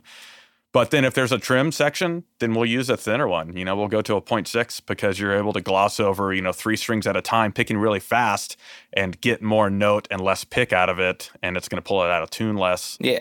I, I, I feel like the biggest piece of advice I can ever give to a band that's maybe new or they've been playing for a few years and they want to sort of get a bigger profile is defer to the, to the expertise of somebody that you're working with. And so, I mean, like for, for this example, it was, okay, well, you know, what what type of what type of setup, what type of picks, whatever. It's like be open to it, and it's the same thing with anything else in the in the industry as well. If you if you genuinely trust somebody's opinion and you feel like you that they they're probably more experienced, more well versed in in the subject that you're talking about, let them give you sort of like the path you should take, and and and that's really helped us. So for this example, it's gear in the studio, or there's always exceptions to that. But uh, but if you feel like this person really does have your best interest at heart, then yeah, defer to their expertise. And, and in this case, it made our rhythm guitar sound way better. I mean, the big thing for us was we were tracking, I think, with Pod Farm in Dave's studio, and if you can make that sound good with the DI before you reamp, if you can make Pod Farm sound good, like this dry kind of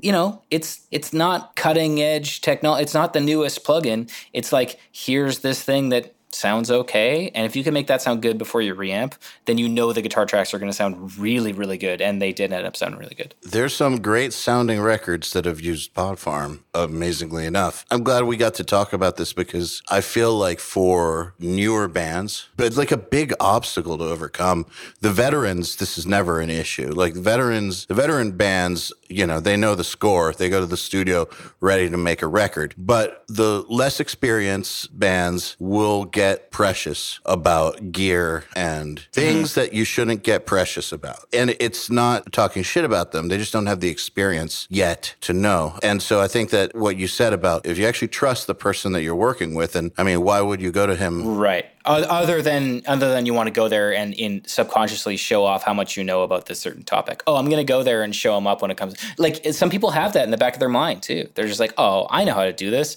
We're going to go track it, but you know, I'll take over a little bit. It's like, no, man, like just you know, just be vulnerable in that kind of space and be like, here's our music. What do you think? I've definitely experienced like bands coming to where I was because they liked the records that were coming out of that studio, but then questioning every single thing that was going on. But it was generally the newer bands. It was never the vets. It was always the ones that still had a chip on their shoulder, something to prove. That something to prove vibe was they had something to prove to us. They had something to prove to the audience. They had something to prove to their everybody still. This honestly could apply to like some of the listeners listening to this, and and because this kind of platform that you guys have created, you know, you get a lot of cool tips and you get a lot of these things, and I can imagine it would be easy for people to only hear those tips and then not hear what we're saying right now because it's not as fun. It's not a tip. It's not like a concrete like oh, hey, here's this quick trick to get this amazing thing. What we're saying right now is probably more important than any of those tips together, unless you're at the point where you're in the position of power producing bands and, and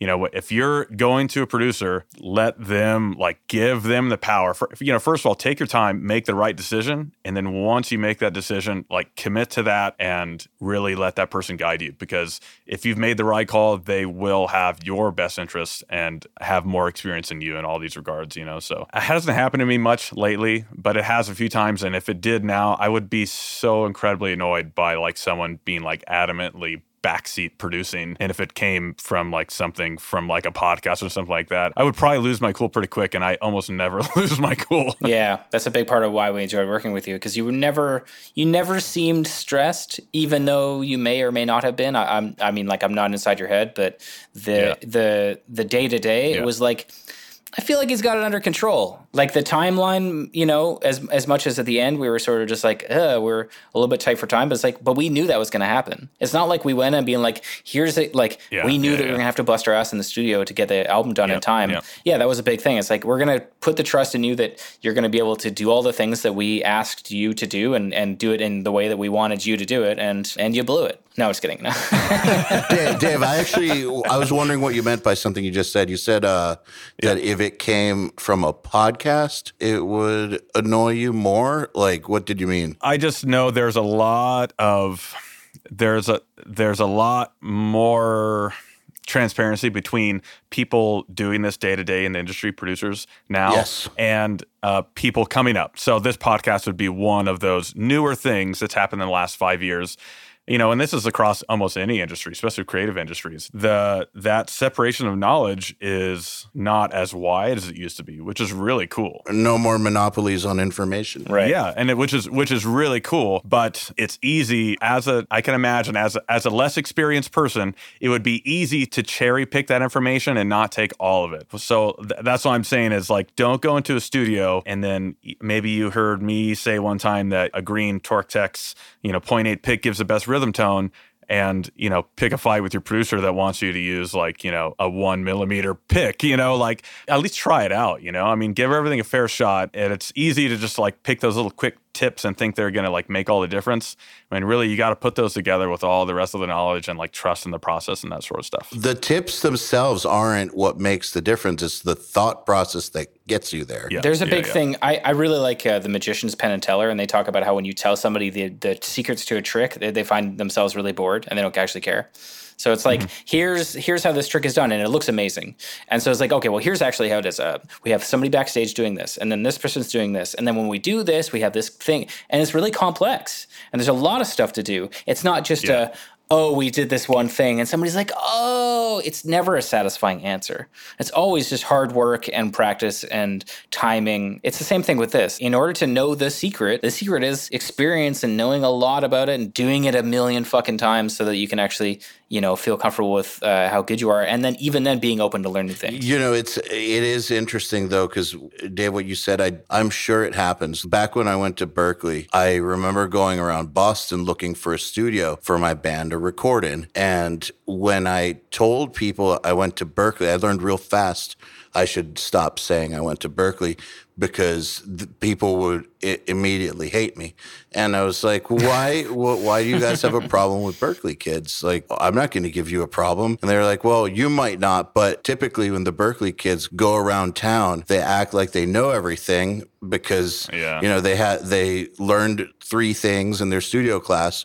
So they go, to, they go to a studio and they tell the guy that makes a living who's been doing this for 20 years how to do yeah. their job. And so I'm sure that people watch Nail the Mix or do the podcast and cherry pick information, like you said, and then misuse it. But I hope that listening to this, they'll stop doing that and actually. I know that it's kind of unavoidable when you put yeah. out this much info to this many people. Yeah. But my only hope is that people do listen to the deeper message behind all that, that it really is not about the individual tricks. I mean, they're cool. They're cool and all. It's good for your vocabulary. You should have as wide of a vocabulary as possible. But if you don't know, if you don't understand how to form those sentences based on those words, it doesn't matter how many words you know. Right. Yeah. And I'm and honestly, this whole platform and Nail the Mix is actually gives you access to all of that. So, so it's not like you're just getting the tips and that's all you have to work on uh, work with. You know, you you you see the entire process. So take all that in, you know, and gain the knowledge from that stuff rather than just like getting a little like uh, you know, the the quick, you know, pulling the soundbite kind of type deals, you know? Like I have so many hobbies and I constantly am like trying new stuff and I fully admit I'll do that. If I if I'm not going to do something a lot and I just want to like kind of get, you know, video editing recently, I just wanted to put together a quick video I was playing around with something. So I watch a bunch of YouTube videos and I'm just fast forwarding all over the place. Like I just want to know how to do the thing. like enough of this talking. Just show me that show me the the three buttons that I click to do this, and that's fine, you know. But it, but if you're trying to take it a step further than that, than just like a casual thing, then you really got to dig in and go beyond that. It's not about a bunch of like three second sound bites. It's about putting yourself in the experience, and with the capabilities with Nail the Mix, it's about like actually digging into all those tracks, different tracks, trying different things, listening to critique. You know, what I always tell people that the best way to go about it um, with uh, with anything that they learn from us, but we'll just use Nail the Mix, for example, is mm-hmm. when you first get the tracks, you do your own mix fast. Like mm-hmm. go like in a couple days. Normal speed for if you were getting hired, you know, like turn yeah. it around fast and then put it down and wait until the Q&A happens. Ask your questions, figure out, you know, have your list of questions of about what was challenging for you and talk to the mixer or post in the group and tag the mixer,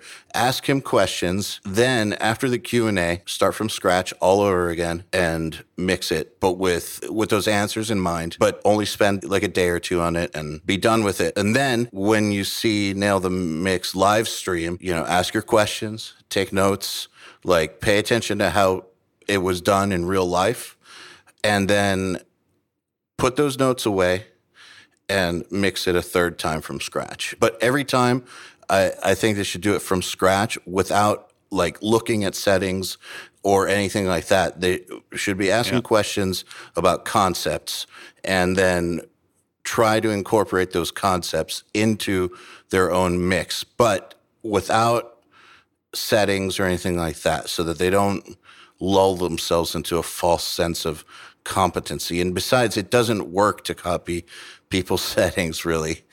Yeah. Um, yeah. It, kind of the same way that uh, Dean, you were saying about uh, magic tricks. Um, it's it's you know you could they could tell you how to do one of their magic tricks, same way that Gordon Ramsay can explain how to cook a pasta, a pasta on his show. Yeah, pasta. but but you're probably not going to be able to pull it off like him, even if you have all the same yeah. ingredients. I just want to say, I think it's funny how you guys are talking about this very in depth very like uh, cerebral th- sort of thing about the processes of mixing, and you're like, yeah, like Dean said about magic tricks. Like, oh my god. well, yeah. Uh, I like I like to tie conversations together, but you know those those high level, let's say, illusionists. That's actually very comparable to yes. recording in that their world used to be kind of like a secret society uh, right. where still kind of is yeah. more so than recording. Recording definitely used to be like a secret society and this this information the, the these platforms for information are you know we got a lot of hate for doing this at the beginning and it's because it was kind of breaking that that code of silence that was mm-hmm. a thing in the studio world and it's a very similar thing too that like when you actually see how technical it is behind the scenes it's not nearly as sexy as uh mm. as you think yeah. it is. There's actually a lot of parallels, yeah. I think. Yeah. Um, yeah. Between the two worlds, except in recording, you're not going to get eaten by a tiger. So, right. so, so that's that's pretty cool. Um, so, okay, so speaking of actually doing stuff, like actually getting better, like you said, you can learn some tips and tricks if you want to dabble in something. And it's probably easier than ever to get mediocre at something mm. because, yeah. you know, all the basic information on getting mediocre is easily accessible for just about anything. But for you mm-hmm. specifically, mm-hmm. Dean, this is a question from Dallin Perkins. How the actual fuck do you play so fast? So, like, what goes into it? Like, actually, like on a technical daily basis, like discipline level, like what what goes into that? Um, I'd say that one because I teach guitar. Um, I used to teach a little bit more guitar than I teach now, but but I still I still do teach. And uh, uh, one of the things I've noticed that like is sort of the the ultimate thing to getting the most control over the fastest technique is splitting the workload over multiple uh, muscle groups. So when it comes to my right hand, I'm not just using my wrist or my fingers or my elbow or my shoulder. I'm using all of it at the same time. So that's a big thing when it comes to speed is having it so that your control level goes up. So the speed ceiling of your controlled techniques goes up. And that's a daily practice thing of playing very slowly, analyzing how you play fast, and then taking that exact same movement and just slowing it down. Because a lot of the times when we practice something slow, we use entirely different muscle groups than we do when we play it fast. So we have to analyze how we're doing something eh, in in this sort of like what what our ultra fast mode is, and then taking that all those muscle groups and slowing them down and realizing that well i need to minimize the amount of lost energy going into this technique um, as as much as i can. So that's a big part of it. Um, daily regiment practice I, I don't really practice as much um, lately uh, i'm sort of going through a period where i'm also doing a lot of video editing so Well, what about when you did? How about when you were building it up and getting there in the first place? Um, I would play. Let's say a lot of my the baselines of my technique came from uh, when I was in high school, and and during the summers I would play six, seven, eight hours a day, something like that. And that's a lot of just playing the very basics and understanding how your body works, and also for me, really inviting uh, new movements that you don't really realize you're doing. So let's say something recently that I've done that that's boosted my speed was I've incorporated uh, index and thumb movement into my fast picking. So it's uh, so everything else will stay still, and I'll just practice index and thumb movement, and and uh, it just to move the pick. So it's a different way to move the pick. And when I get that that motion somewhat mastered, or at least like I have some sort of competency at it, then it'll start to add its way into all my other things, all my other techniques, all my other ways of playing, and and then my playing will be 10% faster or whatever because I'm splitting up the workload between multiple muscle groups and and that's what I find is is really important. Number 1, don't fool yourself because when people go and Thank they say here's this, that. here's this riff, I'm playing it. It's like no you are not. Like you aren't if you aren't no if you don't know what what pick stroke each individual note is being played by and why it's doing that, then you aren't really playing it. Because oftentimes people will just go, like I said, to this ultra fast mode. And this ultra fast mode is essentially useless because we play an instrument that has more than one string. If we didn't, then it would be fine. You could play on one string all day. Ultra fast mode doesn't really matter um, uh, because trem picking is just, okay, tense up, get as much motion in there, uh, hit the string as many times as possible. But for us, we play an instrument that has more than one string, so we need to sort of adapt. There's all these different styles of of picking different things, and it's really just comes down to really simple math, downstrokes and upstrokes, and where they all fall on each string, and and being like I said, honest with yourself. eh, If you know that, uh, if you know what you're doing, and not just essentially faking it, because everybody know that knows the transients on a waveform will tell you if you're faking it, and if you don't know what you're doing, then you're going to see it, and it's not going to be able to. Uh, it's not going to translate well, especially in a recording setting. Sounds to me like you approach it very much the way that an athlete or a dancer would approach their discipline. Yeah, I mean, like you, yeah, you definitely play. You play enough, you start to learn some some small things about how to how to do it. Dean should plug his YouTube channel because uh, he he's got a Dean is a is a clearly a very good teacher, and I honestly like kind of figured that this out more after he left, really. But you have a video series. What is it called? Like Dean learns to play blank or It's, something like it's, that. Yeah, it's, it's called Dean attempts to learn. Dean attempts to learn, yeah, and yeah. it's it, honestly everyone should watch him. We'll put a we'll put a link to this in the show notes. Okay, cool. You definitely should. He's got a few of them up there, and I don't even play guitar, and I have watched full episodes. it's because you missed me. Literally, I'll uh, yeah. I just like it's just mostly because I just miss Dean. Yeah. it, just, it kind of feels like we're hanging out. Yeah, Um, when I'm just like replying to emails, I'll put Dean up in the corner of my screen. but he goes through the entire process, and he. I mean, you can hear him talk about this, and you understand how methodical he is, and how much he thinks about things before he does them. He doesn't just like jump in, you know, head first. and you get to watch his entire process. And that is from picking up the guitar all the way through learning a section. And that includes warm ups and that includes like the thought processes of, of like, okay, well, how am I going to break this down? What are the technical tools that I'm going to use as far as like bringing this into a DAW and slowing it down to try and learn this? And It is super instructional. And if I did play guitar, I would fly to Vancouver to take lessons from him because he's one. He's like really. He's just a. He's a really good teacher. He explains things very well, and uh, and everything is real thought out and makes sense. And I was like, man, yeah. I, I don't even like. I'm familiar enough with the instrument, obviously, doing what I do that that I can look at that and be like, that is the exact right way to approach this. Mm. I imagine that it also it, it also probably saves you from injury to really Mm. break down the mechanics that much. Yeah, I mean, it it it probably has. I have had some injuries with my left arm specifically, some ulnar nerve uh, inflammation, uh, which is a, a kind of a bummer. But but that's also part of it, right? So I mean, like learning how to adapt, learning how to put the least amount of effort in for the most amount of results. So not doing wild movements, not so understanding how to keep your hands like as tight to the guitar as possible, and and all that kind of stuff. So like the real bottom line is that people when they learn how to when they learn how to do something, they are looking for the quick tips and the things to make them really amazing at it, and those things are cool, but the real baseline is just how much time do you put into it. So I know. some, something that I listened to, Lorne, Lorne Michaels on SNL, he was saying that he uh, one time got a job offer, two job offers at the same time. So he's from Toronto, I think, or Ontario at least. And uh, he got a job offer from the CBC, so the Canadian Broadcasting Corporation, to do uh, a project. Uh, so not actually- the Center for Disease Control. I don't think so. No, yeah, yeah. Um, he got two job offers. One was to do a government funded sort of project uh, every two or three months, or to go to LA and do a project every one or two weeks.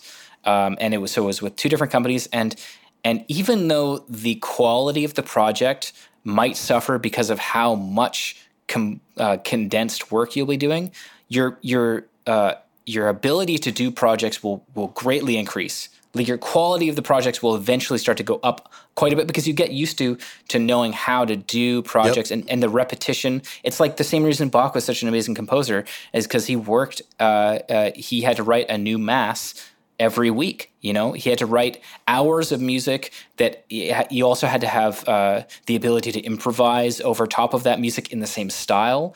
And now he had a lot of music. Was every song that he wrote or every piece that he wrote a total bangers? Like, no, but th- he wrote some of the most amazing music you can listen to, and so much of it because of his experience in doing that. And so, uh, I, I really feel like the more you do it, the better you're going to get at it, and and uh, and it's really just time. So how much do you practice a day? So that's really, you know, that's the end goal. And so if you don't do enough, then you're probably not. The quick tips are not really going to get you there. It's interesting because uh, you know I'm very, very intimately familiar now with online education, both taking it myself and running this company. When I decided I was going to start this, I dropped a lot of money to learn how to run a business and how to market it online.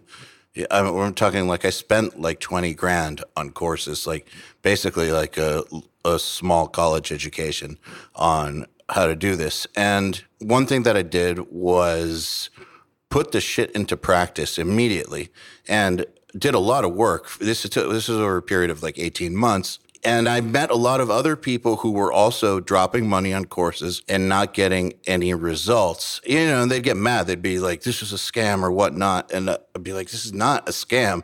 I'm getting fucking great results with the same information. So I'd start to analyze like, what, what is it? Like, I don't think I'm that special. Like the, these people, they're not like it would be easy to say they're all idiots. That's why it's not working, but that's not always that's too easy. That's not Mm-hmm. always the case.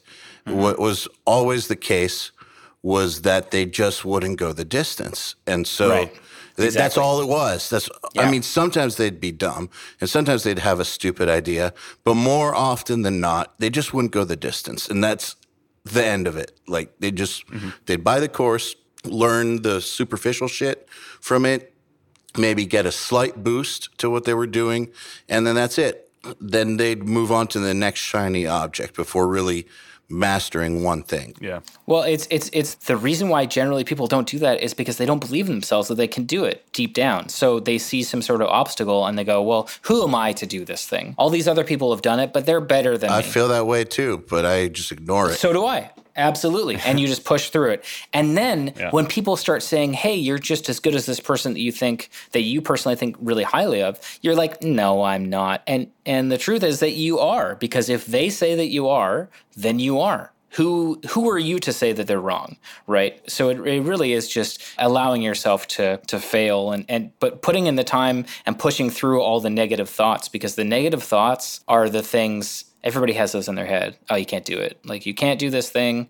You're not good enough. You're not smart enough. All this stuff. So and so did it, and they did it in less time because they're younger than you or whatever. Constantly comparing yourself. It's like if you just push through that and be like, hey, I enjoy doing this. I'm gonna keep doing it. I'm gonna get pretty good at it, maybe. And you know, and and eventually you will if you're if you're gonna put the time into it. But it's all also about priorities. You know, if you have a family or or whatever, and you have other things, other obligations you need to to put in, and uh, the balance of that is really tough too. So that's why I'm probably gonna get a vasectomy. Everybody. I was watching a directors roundtable the other day. Um, uh, you know, like a bunch of Hollywood directors, like great ones, sitting around talking shop. I feel like Darren Aronofsky said something like, "Bad reviews suck. Great reviews are worse." Yes, totally. Yeah. Which, Totally. um, but I, I agree that like if someone thinks you're good, you are good because it's perception. But at the same time, I, I don't listen to what they say. But that doubt, that self doubt thing, um, I think that anyone who has done anything great, just about, unless they're a complete psychopath, and I'm being serious about that, unless they're a psychopath, yes. psychopaths actually have a lot of a lot of tendencies towards success because of the way they're wired. But if you're not like that, you probably will have a lot of self doubt. And uh, the big difference, I think, between the people who get somewhere and don't are the, the ones who just ignore that doubt. Like you get it, you acknowledge it, and then you say fuck it and keep going anyways. Yeah. Yeah. Because if you don't do it, someone else is going to do it. So Right. fuck it. Why Yeah. not mm-hmm. just do it? So, Yeah. Dave, here's a question for you from Cameron Simpson. And he says, It's not a question. It's more an appreciation to that cymbal hit at three minutes and nine seconds. that hit felt isolated, but at the same time, it was the perfect transition back into the song. My question would be Was that a decision that was made by Archspire, or was that your decision? And this is me asking, uh, Do you even know what he's talking about? No, I don't. Can I? Is it right after my solo? I think. I mean, is it just the? Is he talking about the fact that there's just like a a measure rest with just a bell? I think he just means that like there's so many different things you could put in that pause. You could have Yeah. put nothing. There could have been a drum fill. There could have been like a reverse swell. There could there's so many different things and uh, he says he, I think he was just saying that that just felt like the perfect thing of all the 10 million things you could do or not do that felt perfect. But he also is saying that it felt like an isolated hit, like recorded separately, inserted there as the transitional idea, I guess, separate from the song. I honestly can't totally remember. I I do love those little bell hits. That's kind of like a cephalic carnage kind of thing too. They were a real belly band back um, before that was real too popular. On another project I did, like way early in my career, I actually used to in the studio. I had an extremely old microwave that like had a physical dial that counted down and when it when your food was ready it had a like a ding sound that was an actual physical like bell ding sound. And um I totally did. We uh, like on some goofy project I did a long time ago. We totally recorded it and used it in a spot like that, like in exactly the same kind of fashion as kind of like a bing, you know. Then the song kicks in, kind of deal. Dean, do you do you remember if that was like written? Was that like something you guys had on the pre-pro, or is that something we did in the studio? I have no idea. I'm pretty sure it was something that we had written, but uh, but I, I think that the comment is is uh, is cool because yeah, if it's on the it's on the four of the bar, I guess if you're depending on Yeah. however you count the bar, but the uh, so it's it is kind of cool like dun, bun, and then like on the one you really like dig back in. So it's like I don't know, it's it's Yeah. a cool placement. Um, uh, yeah, I mean that was just something that I'm sure Spencer could have put a bell anywhere, but I guess that was the kind of the thing that, that drove you back into the riff uh, enough, and and it was enough of a, uh, a, juxtaposition between the crazy solo before it, and here's just one simple hit, and so yeah. that might be something cool too, where it's like crazy section building up, building up, building up. And actually, I don't know if anybody listening to this is uh, super interested, but the section before is based on the Confutatis Maledictis section of Mozart's Requiem. It's transposed down to B, so down to I B minor. it. Yeah, yeah. Dun, dun, dun, So I listened to that. I mean, I, I love uh, that piece, all the movements of that piece, but that section specifically, I heard it. I was like, man, that would be amazing as a heavy riff. And I was like, what's the lowest note that Toby has? Because Toby plays seven strings, so that we could both play it. And uh, and that and that worked pretty well. Um, I think actually Jared is playing one of the vocal melodies as well. So one of the I don't know if it's a soprano or whatever, but uh, bum ba bum bum bum ba bum bum bum that kind of thing. So at one point he goes into that, and uh, and then while I was writing the solo over top of that section, I was like, my life is so cool that I get to write a crazy solo over a Mozart, like a thing that Mozart, like I, I have a bust, or at least, at least my wife Claire has a, a bust of um, of Bach next to us, and I think we have a Mozart bust somewhere in our apartment, and uh, and I, I just felt really like it's kind of weird it kind of felt really close to him. It was really weird. I was like, this is amazing. Like I'm like you know. So I took the bust into our bedroom. You slept with it, yeah, yeah, yeah, yeah. I knew it. I knew yeah, it. Yeah, yeah. really close. Uh, you put lipstick on the bust. And, Absolutely, yeah. It's it's interesting. I was actually wondering about that if you were using quotations from a certain orchestral pieces because I could hear it, but what it, it sounded authentically done. You know, when like neoclassical shred was a thing and people would be like it's so it's based on classical. It'd be like no it's not like hmm. it it's only on the most surface levels in like right. patterns. Like a guitar player would use the same pattern that Vivaldi would use in a in a fucking warm up exercise yeah basically like a riff. Here's yeah. a Bach riff. Right. Yeah. Or you know it, yeah. So I, I understand. It's like that's neoclassical I guess. But you're doing it in an in a very authentic way that actually kind of captures that flow that orchestral music has, which is really tough in riff-based music. Yeah, it is. It's very tough. The uh, not to say that I'm doing it as well as maybe I could or as other people have, but but for me, I really like the. I love the instrument of guitar. It's so expressive. You can you can bend notes. You can play notes harder, softer, whatever. But when you put a lot of distortion on it, and as much as we kind of have to with this genre, and when you gate the shit out of it, and when you edit it on the album, the it it doesn't it's not like the violin or the cello or the voice. It's not quite like that. Like there's expression in it, but but sometimes I find like the instrument itself is is lacking in the way of dynamic and melodic and melodic uh, potential, in my opinion. Yeah, and timbre. I mean, there's just yeah, there's a lot of more variables, honestly, with like a more acoustic instrument. Right. So so for me, when I listen to uh, orchestral music or when I listen to uh, even like a string quartet or something and, and, i'm like wow there's so much flow up and down with the volume all this stuff there's like so much stuff that i wish that we could accomplish with that and and uh, and there is some like some highlights of that on the album a little bit uh, there's a song the last song dark horizontal has a part that i wanted to sound like a pizzicato violin so we put um, uh, I think we put like something to mute the strings on both sides really heavily, and I picked it as if you were sort of like plucking the string of a violin and and and the I don't know like I just love stuff like that um, and I think everybody in the band sort of uh, also lo- loves that stuff although I, I feel like I probably listen to to the most amount of uh, of concert music so like Bach is my favorite you know? He's just like stream of notes you know everything that he writes is here's a here's a chord progression and it's arpeggiated in these stream of notes just and it's just like so virtuosic and so amazing and that's that's the kind of stuff that I like, but I also want to take in some romantic area influences like Mozart and and all that kind of stuff. It's just tough with the instrument that we have. So so I turned it in, I turned it into a dumb guy death metal riff. So there you go.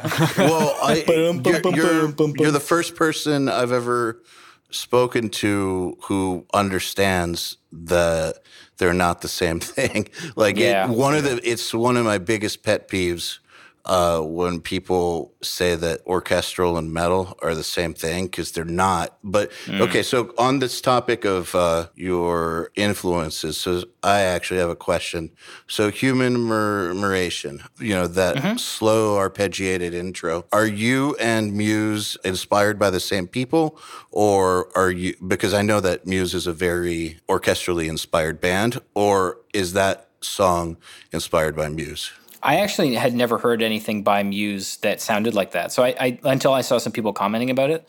So I, I, I mean, I had listened to Muse a little bit just because of teaching, um, and some of my friends kind of nobody in the band really, but some of my friends outside of the band. Have you heard the song "Take a Bow"? No, I have no, I haven't. Ooh, you need to listen to "Take a Bow" because Is it exactly the same? it's. Go check it out right now. Oh man, they do it really cool too. That's sweet. No, I never heard that.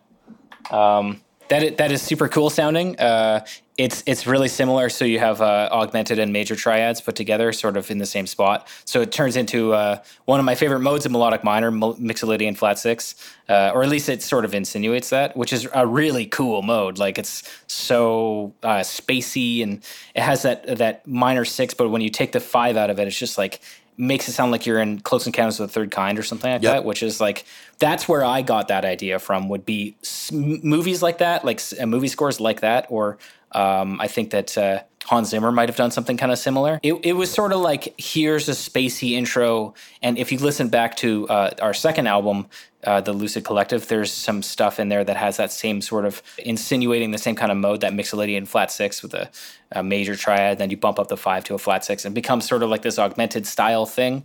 Um, but then it kind of releases and goes back and forth. There's lots of stuff like that, but but I had never heard that song, so it's just sort of coincidence. Uh, you should listen to that song later. Okay. Just Okay. from start to finish, it's pretty. It's pretty fantastic. Great. Yeah, it's uh, it's that. It, it's arpeggios like that the Mm-hmm. whole way through. Um, but it just builds and builds and builds until like it explodes. But it's like just it's arpeggios. It's those arpeggios, but just they keep on. They just keep on ramping up the intensity on them. Like Cool. it's it's fucking awesome. But um, Sweet. that I was just curious because. Uh, It's very similar. it's very similar, but also the thing I know about them is, like I said before, uh, it's a big pet peeve of mine, the fake orchestral shit in metal. And so whenever I hear like an authentic orchestral influence, I'm like, that person gets it. So Yeah. I actually am not surprised by anything you're telling me. Hmm. What I, I was curious if you and Matt Bellamy, the dude who writes all this shit for Muse, are probably influenced by the same exact music.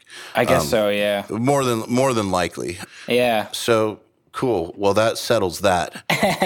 I was gonna say also Holst's the planets um, has a lot Oh, of yeah. stuff like that in it Yeah. too. Totally. Uh, Yeah. Do you like any of the late romantic stuff like Gustav Mahler? Um, I haven't really gotten into Mahler. I'm I've just m- more into like like some of my favorite pieces are like uh, the lute suites, like Bach's lute suites. So like you just listen to just stream of notes, and that's pretty evident in a lot of the stuff that I that I uh, I play as well. I love that stream of notes style thing, but but the sort of romantic kind of up and down uh, tempo wise, we can't really do that. So for for me, like we we like to keep everything um, different tempos for each song, but but we like to keep things very like robotic, and so it's a bummer that we can't that we don't really do a lot of the ups and downs, flowing, free flowing sort of uh, you know that uh, the tempo up and down like that. But uh, the I haven't really gotten into Mahler. Uh, I also didn't really go to music school, so um, if you uh, have any other composers in that era that I, I maybe I, maybe I do. but- I didn't. I didn't. I didn't get this info from from Oh, music okay. school. Yeah, I, I just like knowing like the everybody from exact whatever whatever era. I oh, actually, you know? You know who I really love is uh, is uh, Ravel, Maurice Ravel, and uh, Oh, was and- great. yeah, Great orchestrator. and Debussy. Yeah, but both both of those composers uh, are some of my some of my favorites. Um, and I and I actually there's a really really awesome uh, Harvard lecture series called The Unanswered Question um, uh, by Robert Bernstein. Uh, it's like a eight hour long lecture series. I, I have it on audiobook and I've listened to it a bunch of times. Uh, and it goes through uh, one of the chapters is called the uh, delights and was it the delights of ambiguity and so it's like a lot of the stuff he goes through uh, it's like here's how these composers created this ambiguous sort of tonality and there's like this free flowing chord section that insinuates something and then it takes it away. Schoenberg is, is the composer that he uses for an example of that. And while I'm not super into Schoenberg, like he's, I mean, he's a little kind of crazy. It's that style and that, and that era that I really, really like. And uh, it was just, just like modern enough where I can get into, uh, you know they use a lot of really big extensions chord extensions and stuff like that but it's not directly influenced by sort of major key jaunty epic Yeah. uh, you know uh, uh, standard concert music so yeah i don't i don't know it's uh Ha- Have you heard Verklärte Nacht by uh, Schoenberg? It's uh, before he went nuts with the atonal stuff, but like it was when he was like right on the edge of going there. So Oh, yeah. it's still like somewhat melodic and Right. stuff, but like you can tell he was about to go nuts. It's uh, to me, it's like his best shit because the Mm. atonal stuff is not my thing. it's it's a little crazy Yeah, it's a bit much. But you know, it's interesting you brought up Debussy and Ravel. They're both uh, real great innovators in orchestration. And uh, the thing that I think that Debussy has in common with uh, the style you said you like, like Bach, the, which is the stream of Yeah. like the stream of notes. Like Debussy is impressionistic, so it's not exactly like the constant stream of like sixteenths just coming at you, but there's a lot of tremolo stuff happening, and there is still like a steady stream of notes. It's it's uh, it's from a different time period, and it comes across in a different way, but there's still that like that steady flow. Yeah. Which is really really cool and he definitely took orchestration to a new place. So Yeah. two more questions that i want to get out before we end this. This one is from mike nolan because i'm curious about this too. The gun samples in calamus will animate are awesome. What did the recording and mixing of those look like? Oh the recording of them. Well dave. Yeah, that's a pretty fun story, actually. So those are all um, actual gunshots that we recorded, all of us shooting guns. yeah.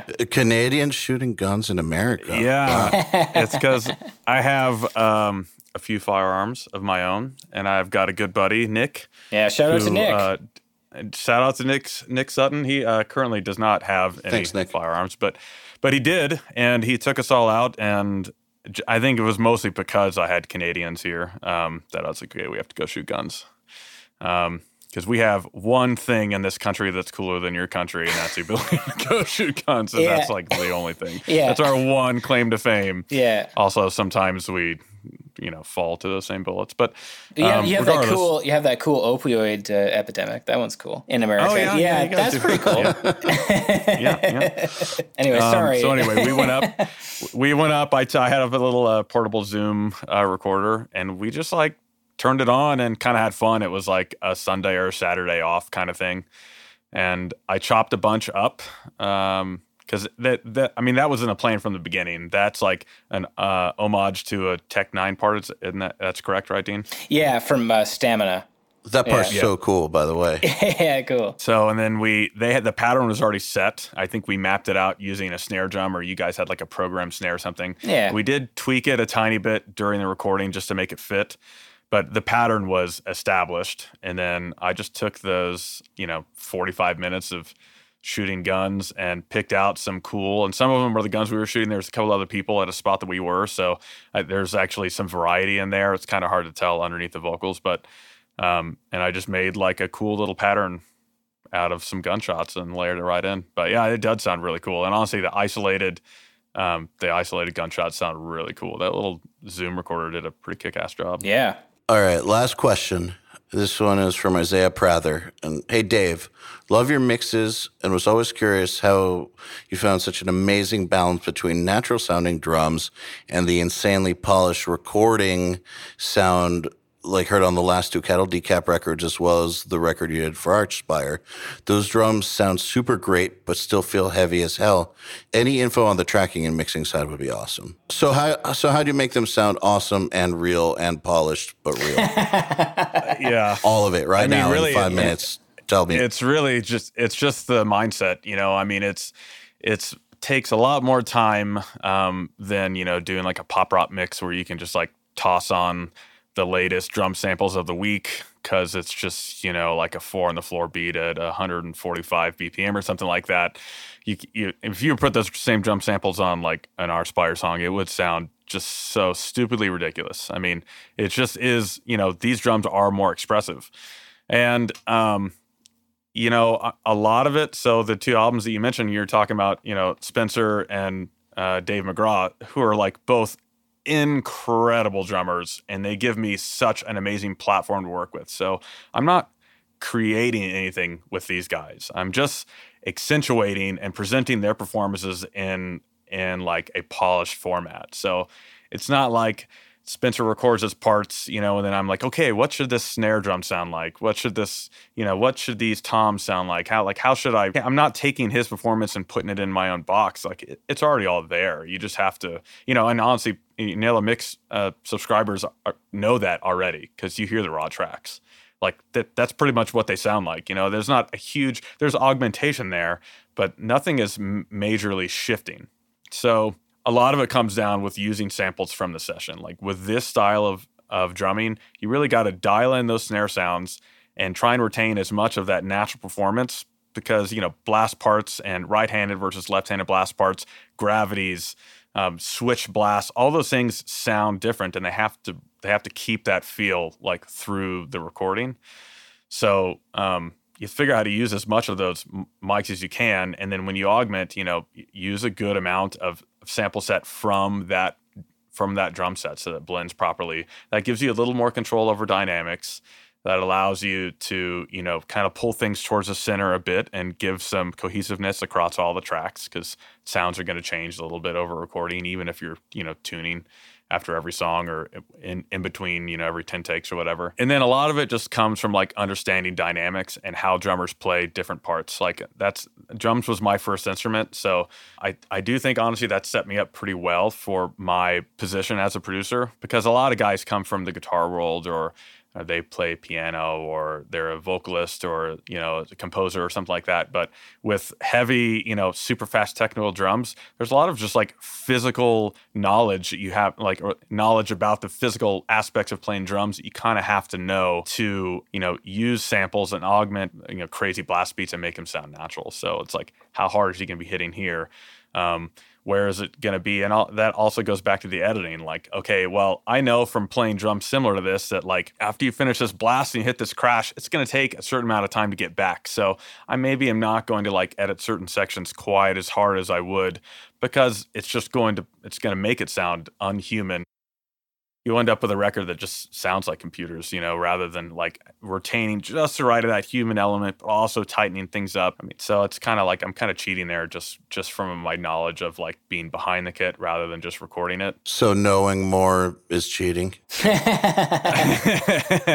yeah, exactly. But you know, it's experience that you can't, you know, no one could just like gather real fast. You know, it's like it's it's parts of my musical history that kind of benefit me specifically in these scenarios. Man, I've always thought producers should learn how to play a few different instruments. Like, even if yeah, they're oh, not yeah. going to become like world's best, they should take drum lessons for a year and yeah, things like that. You have to you have to be able to like kind of put yourself like flip the tables, you know, and like you don't necessarily have to actually get behind the kid and and you know uh, show a drum or something, which I can do sometimes. I'm I'm never as good as the drummers I'm tracking, but I have enough ability to like get my point across. But you you do have to understand what it is back there, and not only the physical limitations of you know only having two legs and two arms, but like what makes sense, like what drummers would do. And then after the fact, and you go back and you listen to these parts, you can be like, okay, well something is a bit off here, but what was the intent? So where do I have to move this to make it the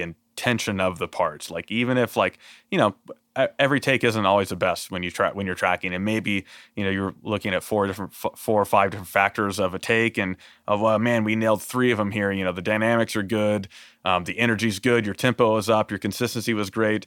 There's this one little flub here.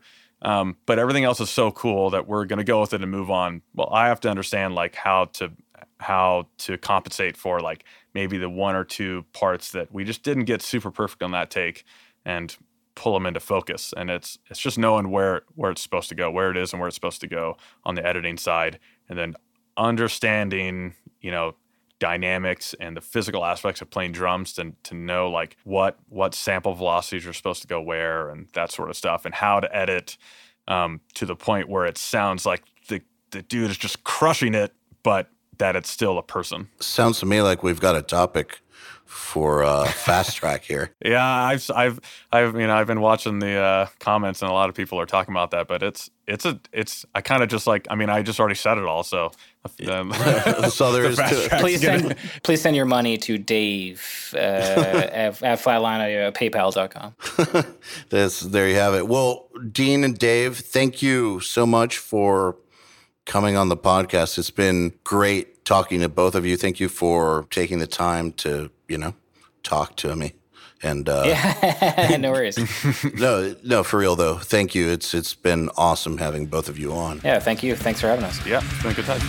This episode of the Unstoppable Recording Machine podcast has been brought to you by IK Multimedia. IK Multimedia gives musicians access to the most famous and sought after guitar gear and studio effects of all time with our AmpliTube and T-RackS analog modeling software. Now, IK has created the ultimate all-in-one bundle for bands and engineers. The Total Studio 2 Max, combining all of IK's award-winning amps, effects, sounds, and more. It's everything you need to track, mix, and master your music. IK Multimedia, musicians first. For more info, go to www.ikmultimedia.com. This episode was also brought to you by Fascination Street Mastering Studios. Have your songs mastered by Jens Bogren and Tony Lindgren, the engineers that mastered bands like Opeth, Dimmu Borgir, Arch Enemy, Kreator, Sepultura, Amon Amarth, and many more. By using the coupon code URM18 in the online mastering configurator, you'll receive a 15% discount on your order. The code is valid for the rest of the year. Visit www.fascinationstreet.se to learn more and book your mastering session today. If you like the Unstoppable Recording Machine podcast, make sure you leave us a review, subscribe, and send us a message if you want to get in touch.